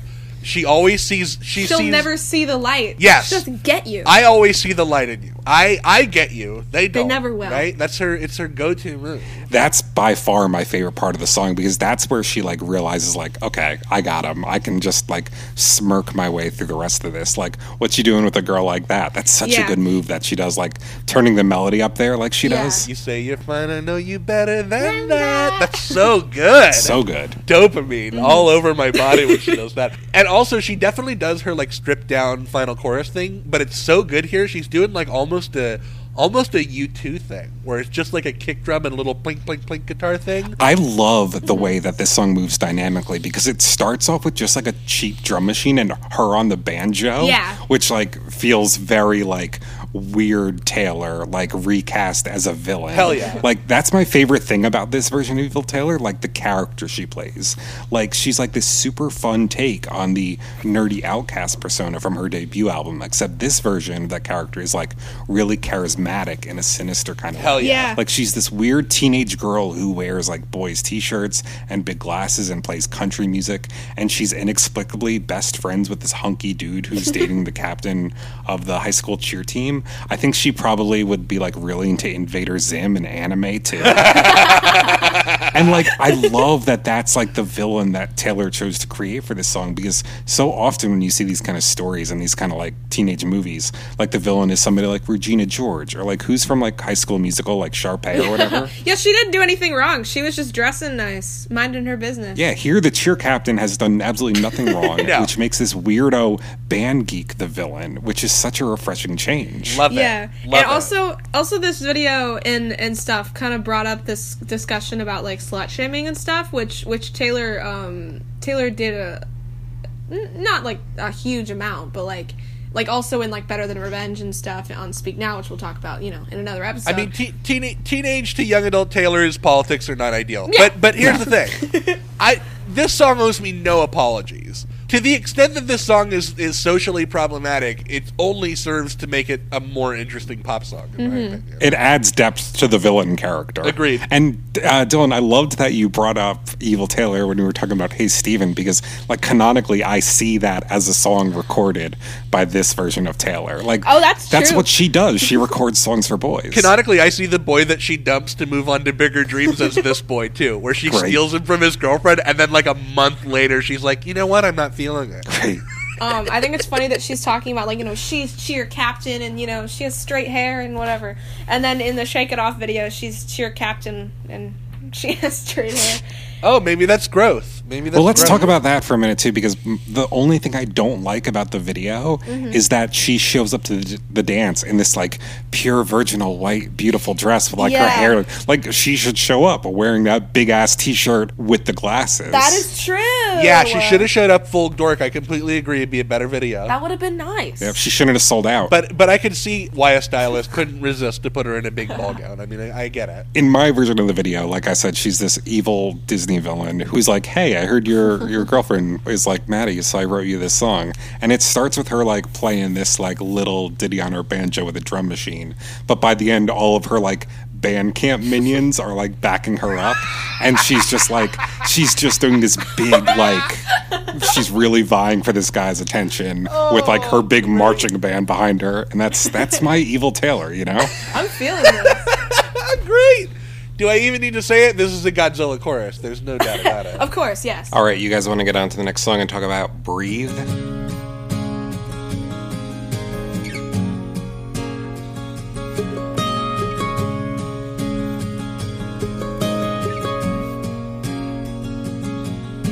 I see your face in my mind as I drive away. Cause none of us thought it was gonna People are people, and sometimes we change our minds. But it's killing me to see you go after all this time. Featuring Colbie Caillat. This song is about a platonic breakup, not a romantic one. This song is about losing a friend, which which is cool. I see this song as being from the perspective of the cheer captain from the last song, who doesn't really know what happened. I feel oh, that. that's interesting. I uh, I um, I feel very vulnerable somehow for some reason about this. Uh, but this is my favorite song on Fearless. Is that going to make people angry? What's going on? Are people upset? no, everyone loves this song. Oh, good. That's awesome. I think it's good. I'm surprised it's your favorite. Well, can I? Can I? May I? yeah. Of course, go off. yeah. I mean, you know, this is Mr. Narrator. This is Godzilla to me. Like this chorus, my love of this chorus, and really this song, kind of hinges on this Mhm. one little move that she makes during the chorus. It's like the it's the subtlest choice I've heard Mhm. Taylor make so far, and I find it really stunning. Which is that the, the it's a pretty simple chorus. It's it's this line that she repeats twice, but the she does it different. So the first one, without you, but I have to, and then the second one, without you, but I have to, and it goes down instead of up there. Yeah. It's like the first one is like the realization hitting her, but I have to, like, oh fuck, I have to. Mhm. And the second one is her like sighingly resigning herself to the reality of it, like, but I have to. There's something about that that's just so I love it's that. this, it's this little difference, but it's like the it's the difference between like it's the difference between like caramel and salted caramel. Like it's this it's this it's got this depth that I in the right surroundings it, it will make me well up and has several times the, in the last couple of weeks. Like I'm addicted to this song and I I cannot get enough of it. It's like I think it's the most sophisticated piece of writing she's done so far. Just as a, as a melodist, I think it's incredible. I think it's incredible. I also think it's cool how it's like how it's I can't breathe without you, but I have to breathe. I don't know. It's like kind of it's kind of like a it could just kind of keep going. Yeah, really good, right? It's got a cyclical. Yeah. And then the strings kick in after that first one, and the build on them is so perfect. They're not they're not tempted to just immediately go full string quartet hammering you. They like they show up at first, and they're they're almost so kind of subtle in the mix that you're not even sure they're there, and then by that by that 2 a.m. section, they're really pumping. You know, I love it. I love it. I love it too. To me, this is almost the end of side A Fearless, and there's going to be other stuff on the rest of this record that I really love. In fact, we still haven't gotten to my number three on the record, but when Breathe ends on Fearless, I'm kind of I'm starting to go like, okay, so here's where Fearless ceases to be one of the best pop albums of all time and merely of the best 20 years. I feel that. But but boy, I, I I don't know if I'm way out on a limb here, but boy, Breathe I think is an exquisite, exquisite song. I I boy I love it. I'm glad it's getting some love, man. Yeah, I'm glad it has a champion. Yeah, for I sure. don't, Taylor's never performed this live, by the way, like at any show. That's uh, that's that's upsetting to me. Yeah, this was nominated for Best Pop uh, Collaboration with Vocals at the Grammys, but it lost to Lucky, a song with also Colbie Caillat on it. So Colbie Caillat got her Grammy. Way to go, Colbie. yeah, I remember when she had that song floating around that was called like Bubbly, Yeah. and not not being super into it. But whatever whatever she did here, I'm I'm all for it. I think it's I think it's pretty great. yeah, You guys want to talk about Tell Me Why? yeah.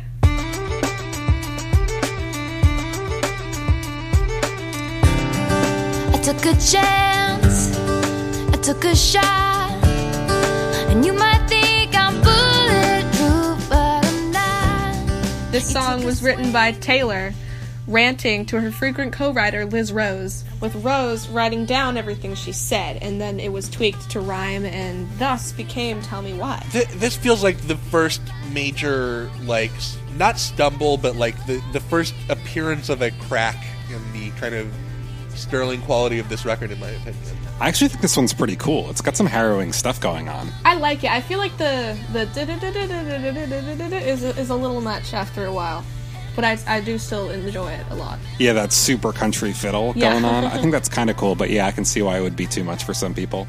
But no, I really there's a lot of conflict in this song, and I really feel some blows being exchanged. It's this one gets heavy. I do like her her delivery of uh, "I'm sick and tired of your attitude." Yeah. That's good. I always think she's gonna rhyme it with "I'm feeling like I don't know you, dude," and I'm like disappointed that that's not quite the lyric.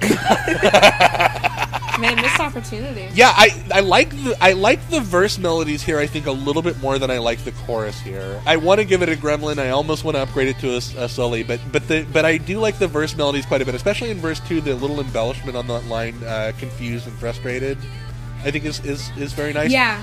but we, there's a moment we need to talk about in this song, in my opinion. Uh huh. and it's I'm I, I'm loath to do this on a on a on a podcast that's about the celebration of Taylor Swift, but you know how she likes to strip down those last choruses and take the instruments away. Yeah. Yes. Um, she does it here, and it's the worst vocal moment on a Taylor Swift song that I've heard so far. like, without the instruments there to carry her voice, she runs out of breath halfway through the line and almost croaks and like definitely loses. Here, I, I have a clip. I'm gonna play it. We're gonna listen to it. When I'm sick and tired of your attitude, I'm feeling like I don't know you.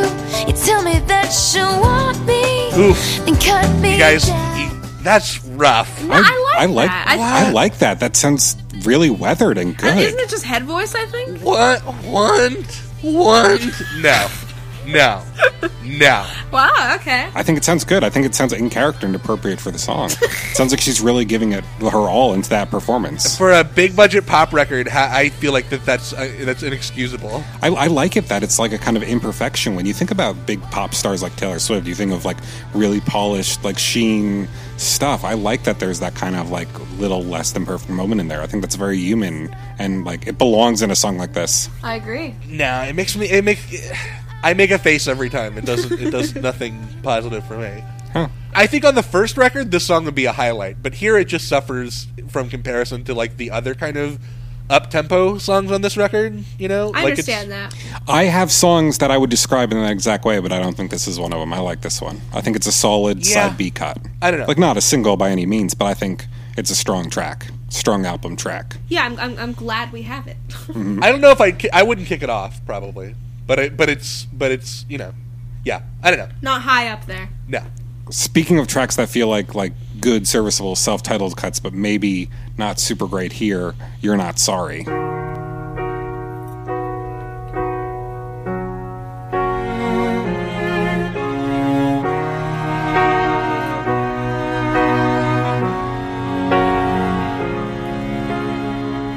This time I was wasting hoping you would come around.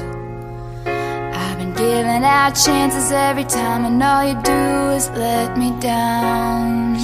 Speaking of my number three song on the record, Really? Trevor. This Yes. is my number two on the whole album. This song. What? Oh my.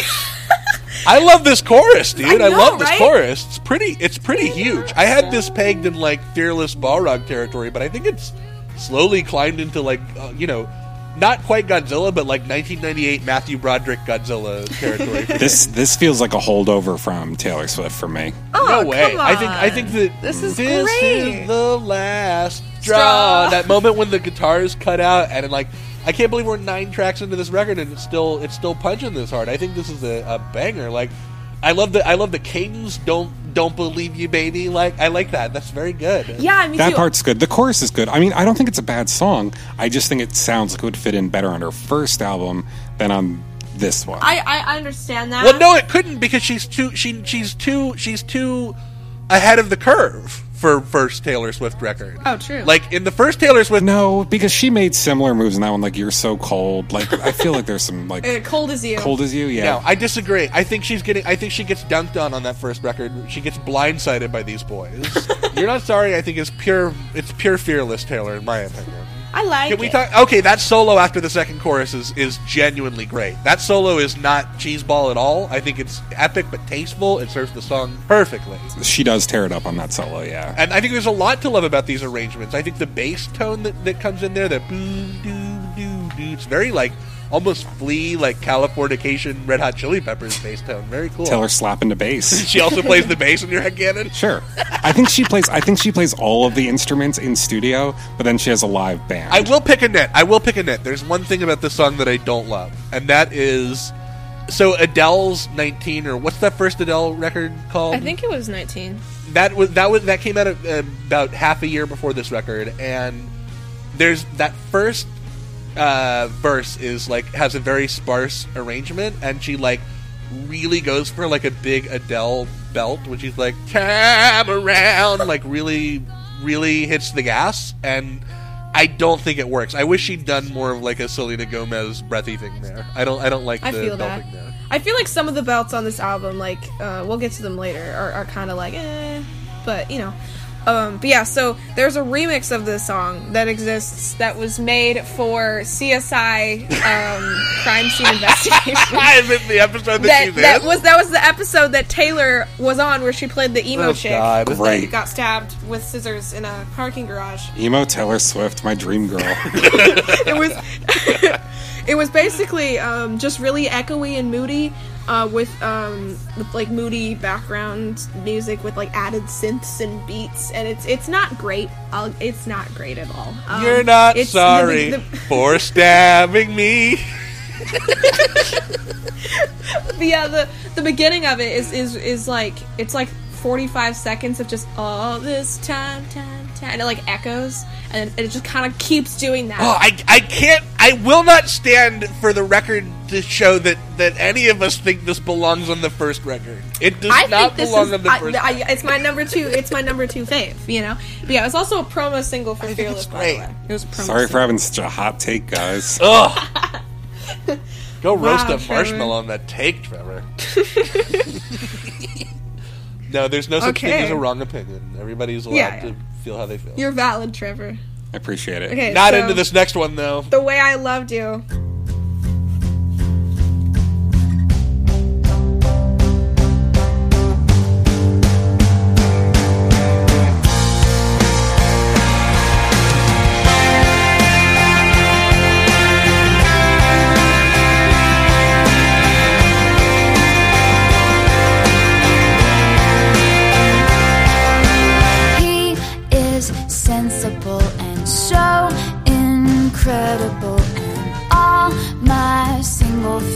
Friends are jealous. I think this one's kind of annoying. Yeah, it was a super last minute addition to the standard version of Fearless. Uh, they had the album like complete, and then Taylor was like, "Wait, I have another one," and they were like, "Ah, okay."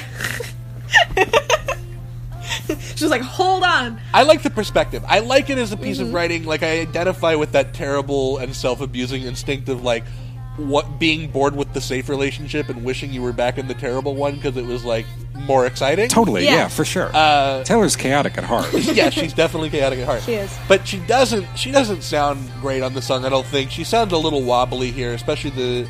What's that line? I, I couldn't ask for anything better. She's like ah, ah, ah. she's a little wobbly, I think. But the second verse, she's good. The, the charming and endearing. That's that's. Good. Yeah, I like when she does I like that. that. I think it sounds really theatrical. I do like that we're getting like the fact that Taylor thrives on conflict introduced into her story. You know, this is good from like a character development kind of perspective. I think. I feel that. Yeah, I, I can go with that. I think I think I definitely like it as a piece of writing. It's just I don't know. Yeah. It this feels like the first genuine like Gremlin chorus on the record for me. I think this chorus is pretty unmemorable. The chorus is the part I like about it, actually. I don't like the verses, which kind of get on my nerves. I liked them the first couple times I heard them, but then they just grated on me. That's valid. I wouldn't Yeah. cut this from the album, though. I don't know if she should have. I don't know if she should have stopped the presses to get this one under the under the wire. I'm not sure. Hmm.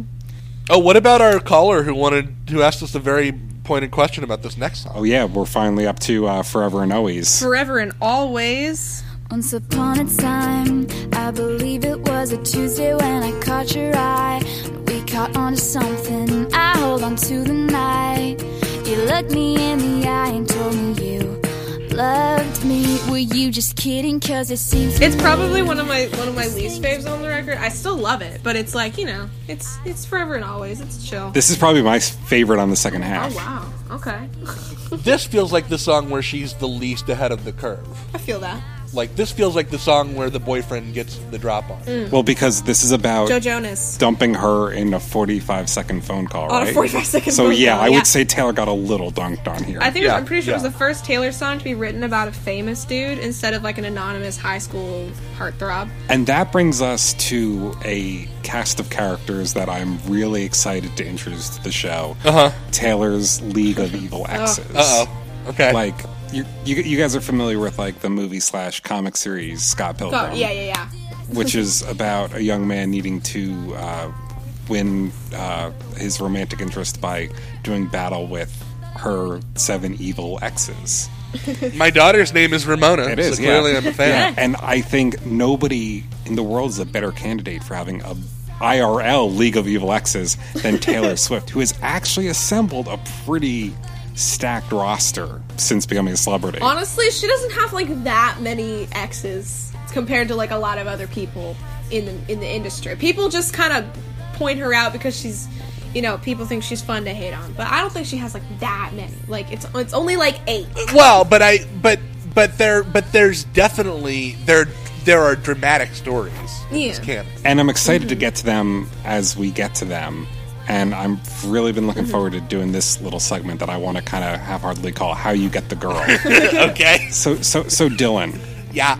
You want you want to date Taylor Swift in this scenario, okay? Do I? Okay. But All right. in order to do so, you need to get through her evil ex-boyfriends. Okay. The first of All right. which is Joe Jonas.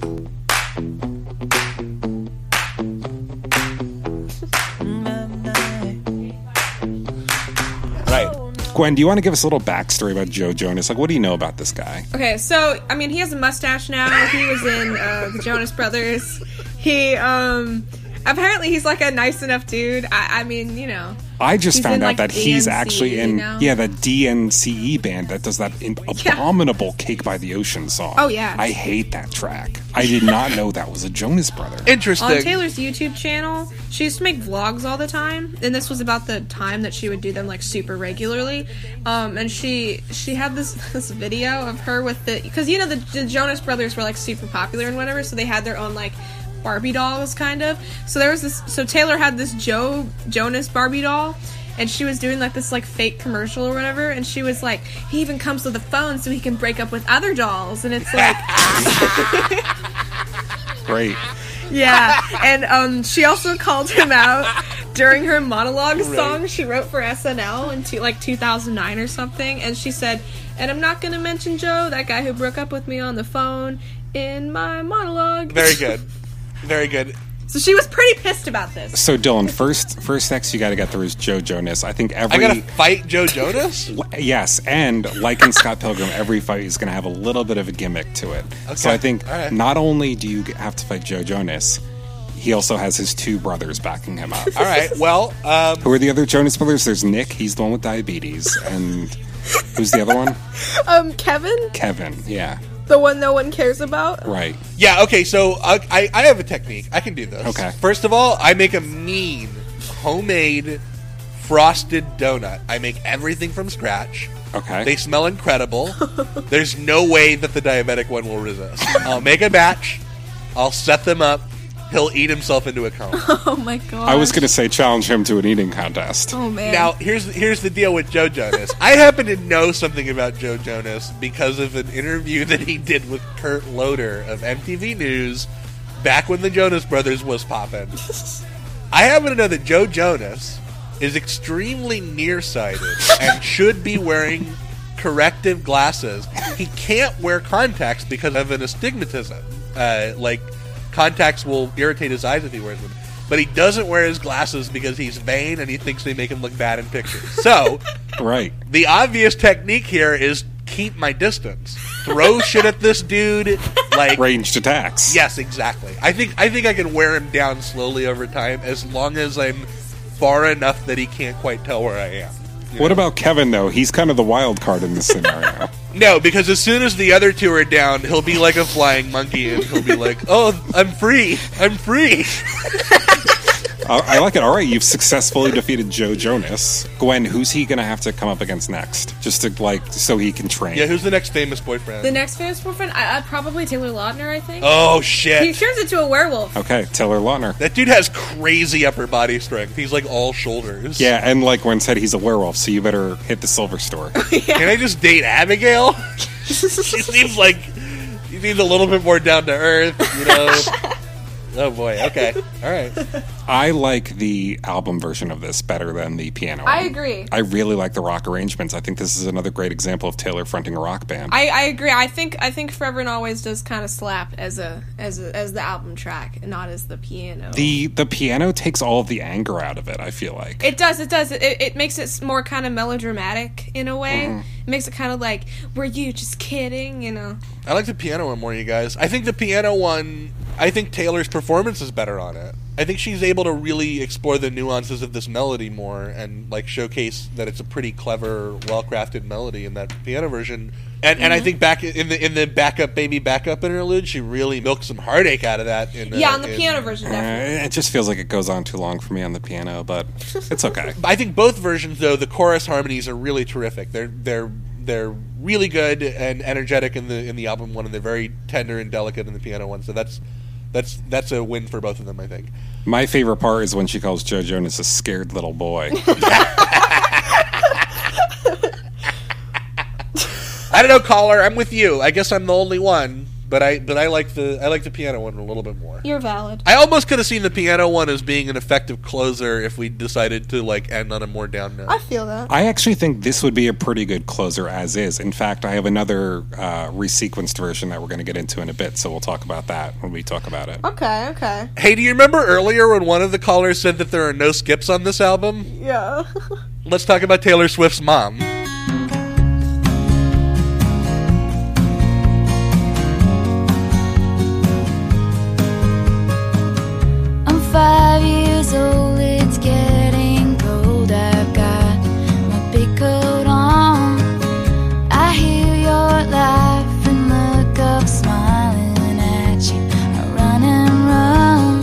Fan of the best day. Wow. No, thank you. Wow. No, you thank guys. you. Listen, the best day. This song. She played this at my show. Okay. This a- as my surprise song because my show was the day before Mother's Day. So she just snapped and and and killed me right there. This was this. Okay. So she played this while I was at Barricade for B stage, knowing she was going to come, you know, within two feet of my face in in a, in a little bit. So so I was basically just having a, a vast panic attack right there. So I the whole performance of that was a blur. It was I, I was crying. in, in typical me fashion, don't worry. I'm not. I'm. I don't think I'm deep enough into the Swifty army to be charmed by this song merely because it's about characters in the Taylor world. Oh, man. that side of it, I don't. I don't give a shit about it being about Taylor's mom and her dad to a lesser extent. Uh, but I, I think that it's a, an effectively, cleverly enough written melody. I just don't enjoy it. It's like too. It's like too breezy or something. Like I feel that. yeah, I don't know. I don't know. It feels like she. It feels almost like she like cranked out all these bangers on this record and wanted to give herself like a victory lap and like do something kind of personal and, and stripped down. But like, she just picked kind of like a weird and somehow off-putting way to do it for me. I don't like. What about what about what about the? Don't you find it a little too on the nose when she sings, "I have an excellent father"? That's like what? Well, she wrote this for her mom for Mother's Day or something. I think I think this song is so great. I, although I barely listen to it because it makes me cry, you know. Um, and, and, and Taylor's only performed this live like a couple times because it makes her and her mom too emotional. They both end up crying, and I'm like, you know, bitch, me too. But yeah, this is a this is this is this is a song. This is a song that goes hand in hand, I think, with "Never Grow Up" from Speak Now. Yeah, I, I don't begrudge it for being personal and genuine. It's just like this album's too good for this. I think. I think that this belongs on the first one where she could get away with this kind of like more treacly, you know, uh, Mary uh, song s. sentiment. Yeah, this song. I was just about to say this one would sit very well next to Mary's song. Mm-hmm. I gotta say two two things. One, I don't like songs where every verse takes place at a different age of the singer's life. Oh, like that Five for Fighting song? Yeah. Like once I was seven years old. I hate that song. I'm 99 for a moment. That one sucks. Too. Yeah, that one.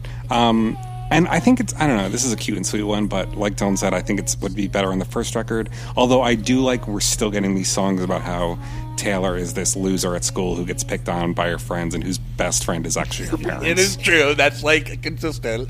I don't know, but like that I feel like y'all are being so hard on this. I, I love this song so much. to the to the extent that it works, it works as like it, it works as a personal statement, and it works as like Swifty bait. But I don't think it works as like a, a real pop song. I'd cut this one. This is like this is my number three favorite. I gotta say- Like, or tied at my number three favorite. I gotta say, I'll be honest. I think I have objectively the best opinions about this record. okay. I think I've really got this one right. Uh-huh. Do you guys want to talk about the last track, Change? Sure.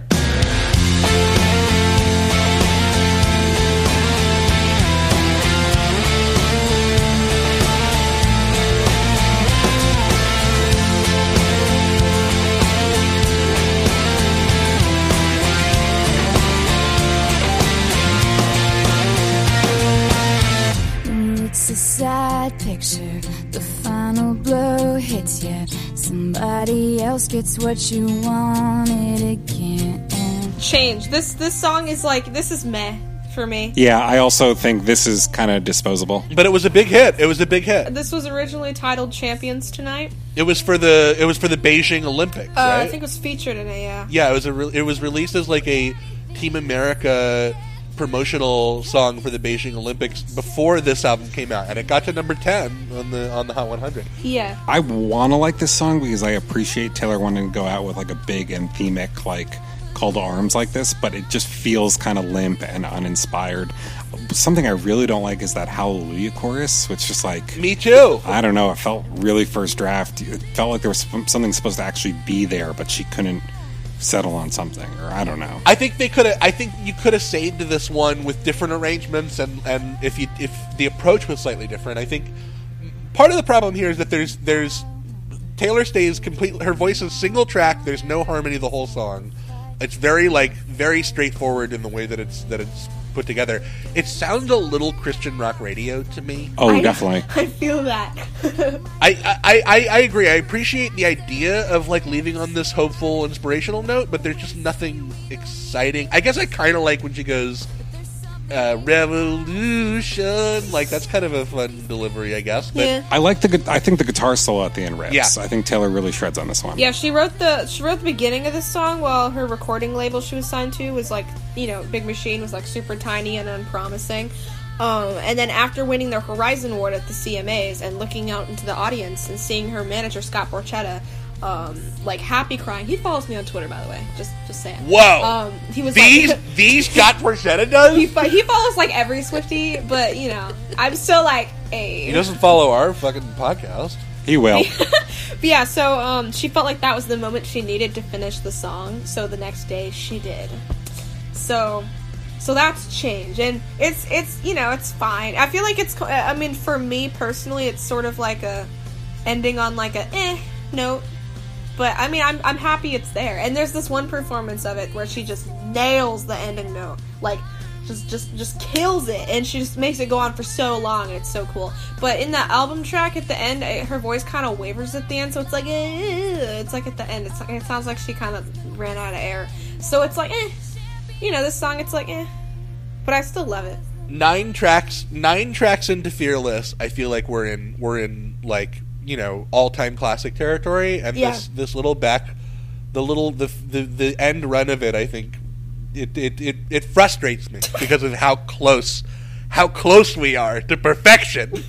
it frustrates me that that I feel like it stumbles a little bit. I feel you. end. I feel you. Yeah, there are definitely some more disposable tracks on the second half. Do you guys want to maybe talk about some of the bonus tracks we enjoyed? Maybe we can find a better note to end on. Yeah. Yeah, let's do that. Um, Let's do that. Platinum edition. So what we did last time we decided because there are so many bonus tracks on this thing. Like seven or something. There's like six. Yeah, and she tacked them onto the beginning of the album instead of the end, which is weird. That's weird, right? I yeah, I feel like she should have put the put those tracks at the end. Yeah. that would make so much more sense. Well, yeah. But what we decided to do, because there were so many, is we were each going to pick our favorite and kind of bring that one in and talk about it. So, Yeah. Gwen, do you want to go first? Yeah, so so my favorite is Come In with the Rain.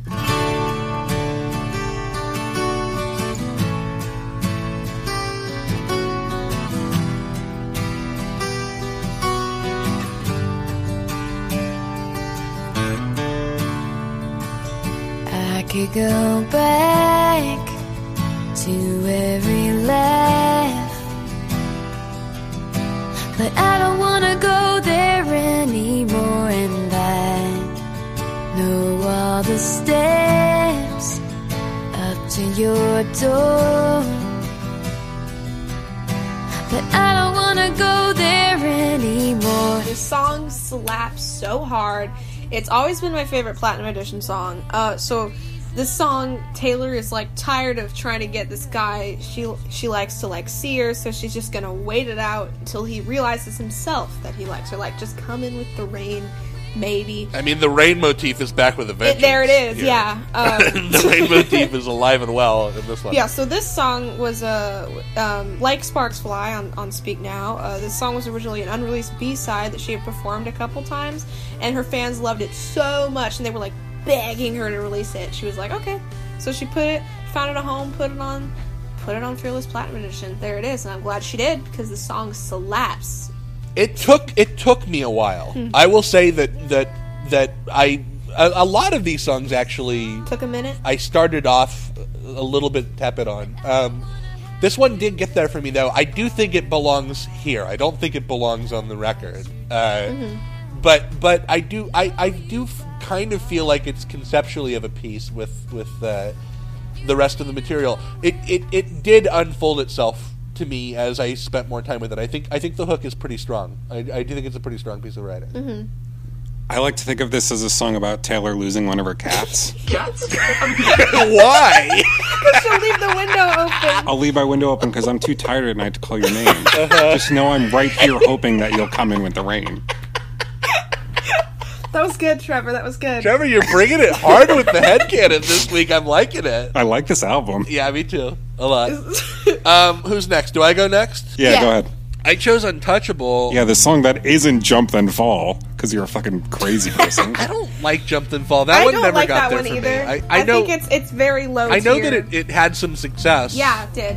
Um, I think it's one of the finest pop moments on the record, I gotta say. I know we're not supposed to talk about it, but I think it's a really good one. But Dylan, what song are we talking about? untouchable like a distant diamond sky. I'm reaching out and I just can't tell you why. Yeah, Untouchable. So this is I listened to the original too. It's a it's a it's like a very it's a radically retooled uh, cover by this band called Luna Halo. They were like a late '90s pop rock band. Mhm. The reason I picked this one though, I, I think that like I don't know lyrically, I think it's fine. But I think she really does some magic on this chorus. Like the chorus on the original doesn't feel very distinct from the rest of the song to me. Like it all kind of just feels like a that kind of deep blue something, uh, you know, uh, up tempo, energetic pop rock. But she really makes something of this chorus. I think. I think she really. This was one of the ones that took a while for me. I think like the first couple times I listened to it, it really wasn't doing anything. But then by the end, yeah, this one really does get there. It's a beautiful track, and the arrangements are great. yeah, she changed it a whole lot. I love this song so much. It's so pretty. the reason I wouldn't put it on the record is it does. I think lyrically, it, it's not as interesting as most of Fearless is, uh, which is which makes sense. They're not really they're not really her lyrics. Uh, but I don't know. I think it's it's there's something impressive about her taking this kind of unremarkable pop rock song and like working her Taylor Swift magic and turning it into like a pretty a pretty powerful, potent piece of, of pop ballading. I think it's pretty great. It's pretty great. She really snapped. Uh, Trevor, I don't think it's a big surprise your pick. Really interesting. I chose the other side of the door.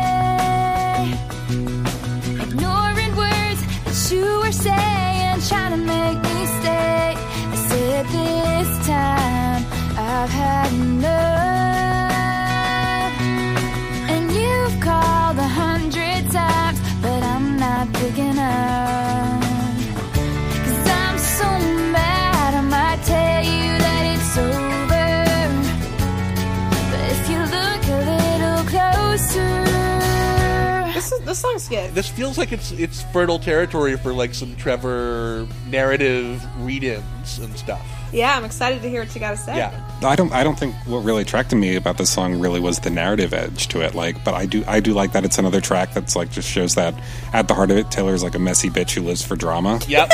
I think that's always a fan of that. Yep. But really, it's just like dynamically, I really like all the places this one goes to, and I think this would have been like the perfect closer for the record. I do feel that. because it's about like you know, yeah, they're gonna fight a lot, but at the end of the day, they're always gonna want to come back to each other, and that feels like a good concluding moment to put at the end of the record. Right. I, I just the the la- the end of it, like the last like 30 seconds of that part where it's like Yeah, that outro. Yeah. One of my favorite things that like you can do on a song is to introduce a completely new like element at the very last second. It really feels like you're throwing in everything, including the kitchen sink. And here, that's what it feels like Taylor's doing. She's going into this like coda at the end where everything really feels like it's crashing down around. Yeah. And then it just like kind of ends on her voice going like, "I must confess, I need you."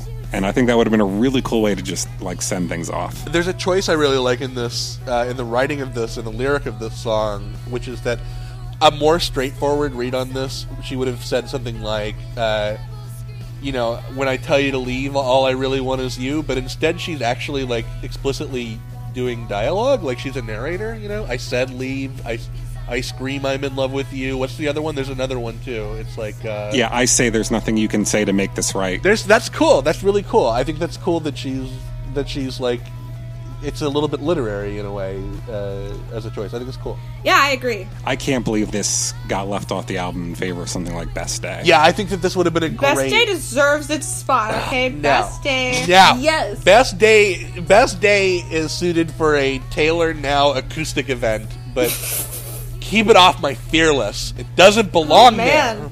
We could we could argue about it all day, but I think something we could all agree on is that we love Taylor Swift's second album, Fearless. I Oh, agree. yeah. I agree. This this album slaps all the way through. There's a couple hiccups, but they're not they're not like vast, you know? Like like that one voicemail said. It's very consistent in quality, I think. as I mentioned on the first record, there are three Taylor Swift albums down the road that I've heard. Some of them more than others. Uh, I purposefully, once we started talking about this, stopped listening to any other Taylor Swift because I kind of want to like go through it as it happens, you know, and like let the development, you know. Uh-huh. I feel that. I think I like this one more than at least two of those three that I really love and have heard before. Oh wow. All right. I'm down for that. This is up there right now, right now. Definitely. I had a similar experience and a similar gravitation towards it. Do you guys want to hear my abridged version? Because I think it's going to fix some of the problems that we have with the album. I would, yes. Okay, yeah, okay. Let's see if you can if you can put it together because I feel like it. I tried to do this too, and I felt wanting for like. I wish that she'd written one more banger to like really flesh out the second half, but but I want to hear what you got here. Okay, so I stuck with the same format as I did last time uh, 10 tracks with two bonus tracks at the end. Mhm. Yep. So side A, five songs, played it totally straight. Fearless, 15, Love Story, Hey Stephen, White Horse. Okay. There's no cuts. You can't make any cuts. You can't. You can't. Mhm. Side two opens with You Belong With Me, Right. Mhm. goes into Breathe, and then we got this kind of closing trio of Tell Me Why, The Way I Loved You, and Forever and Always. Okay. I would swap out "You're Not Sorry for the Way I Loved You," but continue. then we get two bonus tracks. You know, I think it was used to promote the platinum edition for a reason. We'd open with Jump Then Fall. Okay. And then we'd kind of close this little encore set with the proper send off of the record, the other side of the door. There is, I will say, I not every choice is the choice I would make, but I think that, that it does make a lot of sense, like flow wise. I think that the, that that makes a lot of sense. I agree. Good work, good work. It's a good resequence. And um, something else I wanted to do uh, because I'm so interested in like the alternate universe where Taylor is accepted by Pitchfork. I, I've been thinking of myself as a Pitchfork writer in that alternate universe who would be like assigned to like, hey, here's Taylor Swift. Right. You're going to be covering her stuff. Mhm. And I wanted to give my Pitchfork scores of my reworked versions of Taylor Swift albums. okay, sure. Yeah, I, go for it. I, I think the version of uh, Taylor Swift, her debut album that I put together last time, would have gotten like a, a 6.7 and like a favorable review that said something like, hey, this shows promise and it's pretty good for a 16 year old girl country pop album. Mhm. This one, though, I would be ready to step it right up to like an 8.4 best new music. Hey, this this is really cool.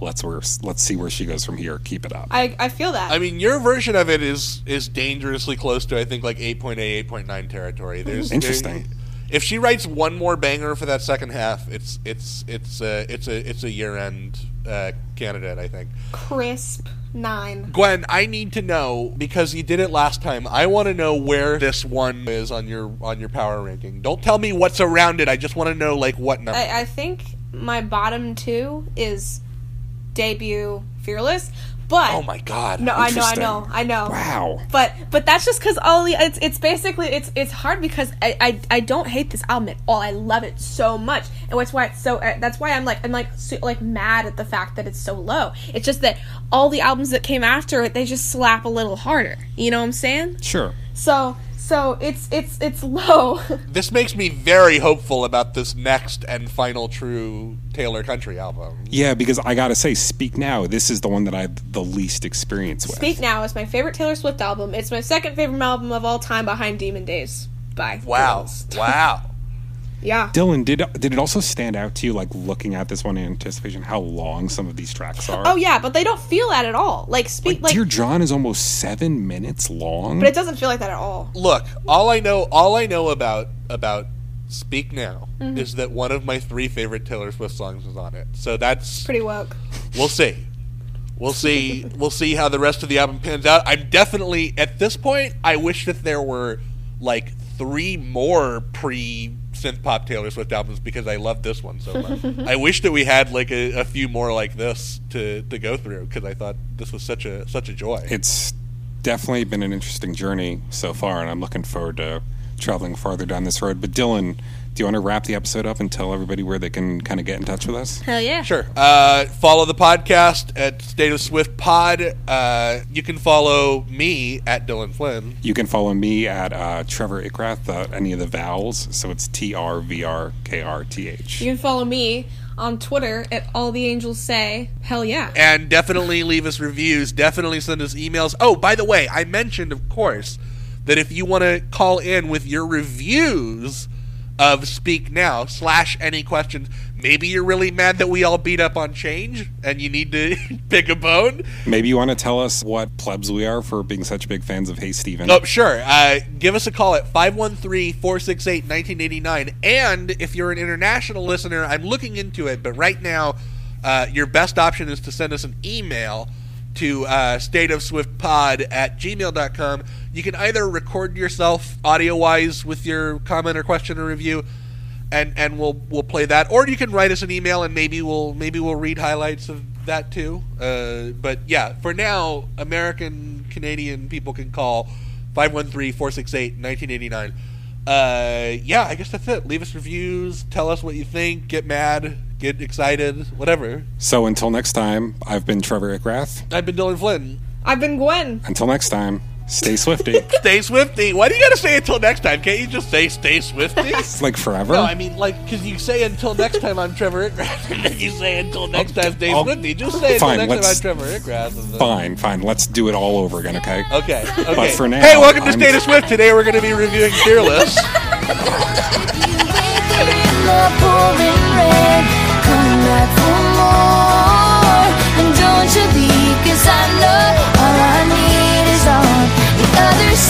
the door with your face and our beautiful eyes and the conversation with the little white lies and the faded picture of a beautiful night. You carried me from your car up the stairs and I broke down crying, wishing you were this mess. After everything in that little black dress, after everything, I must confess.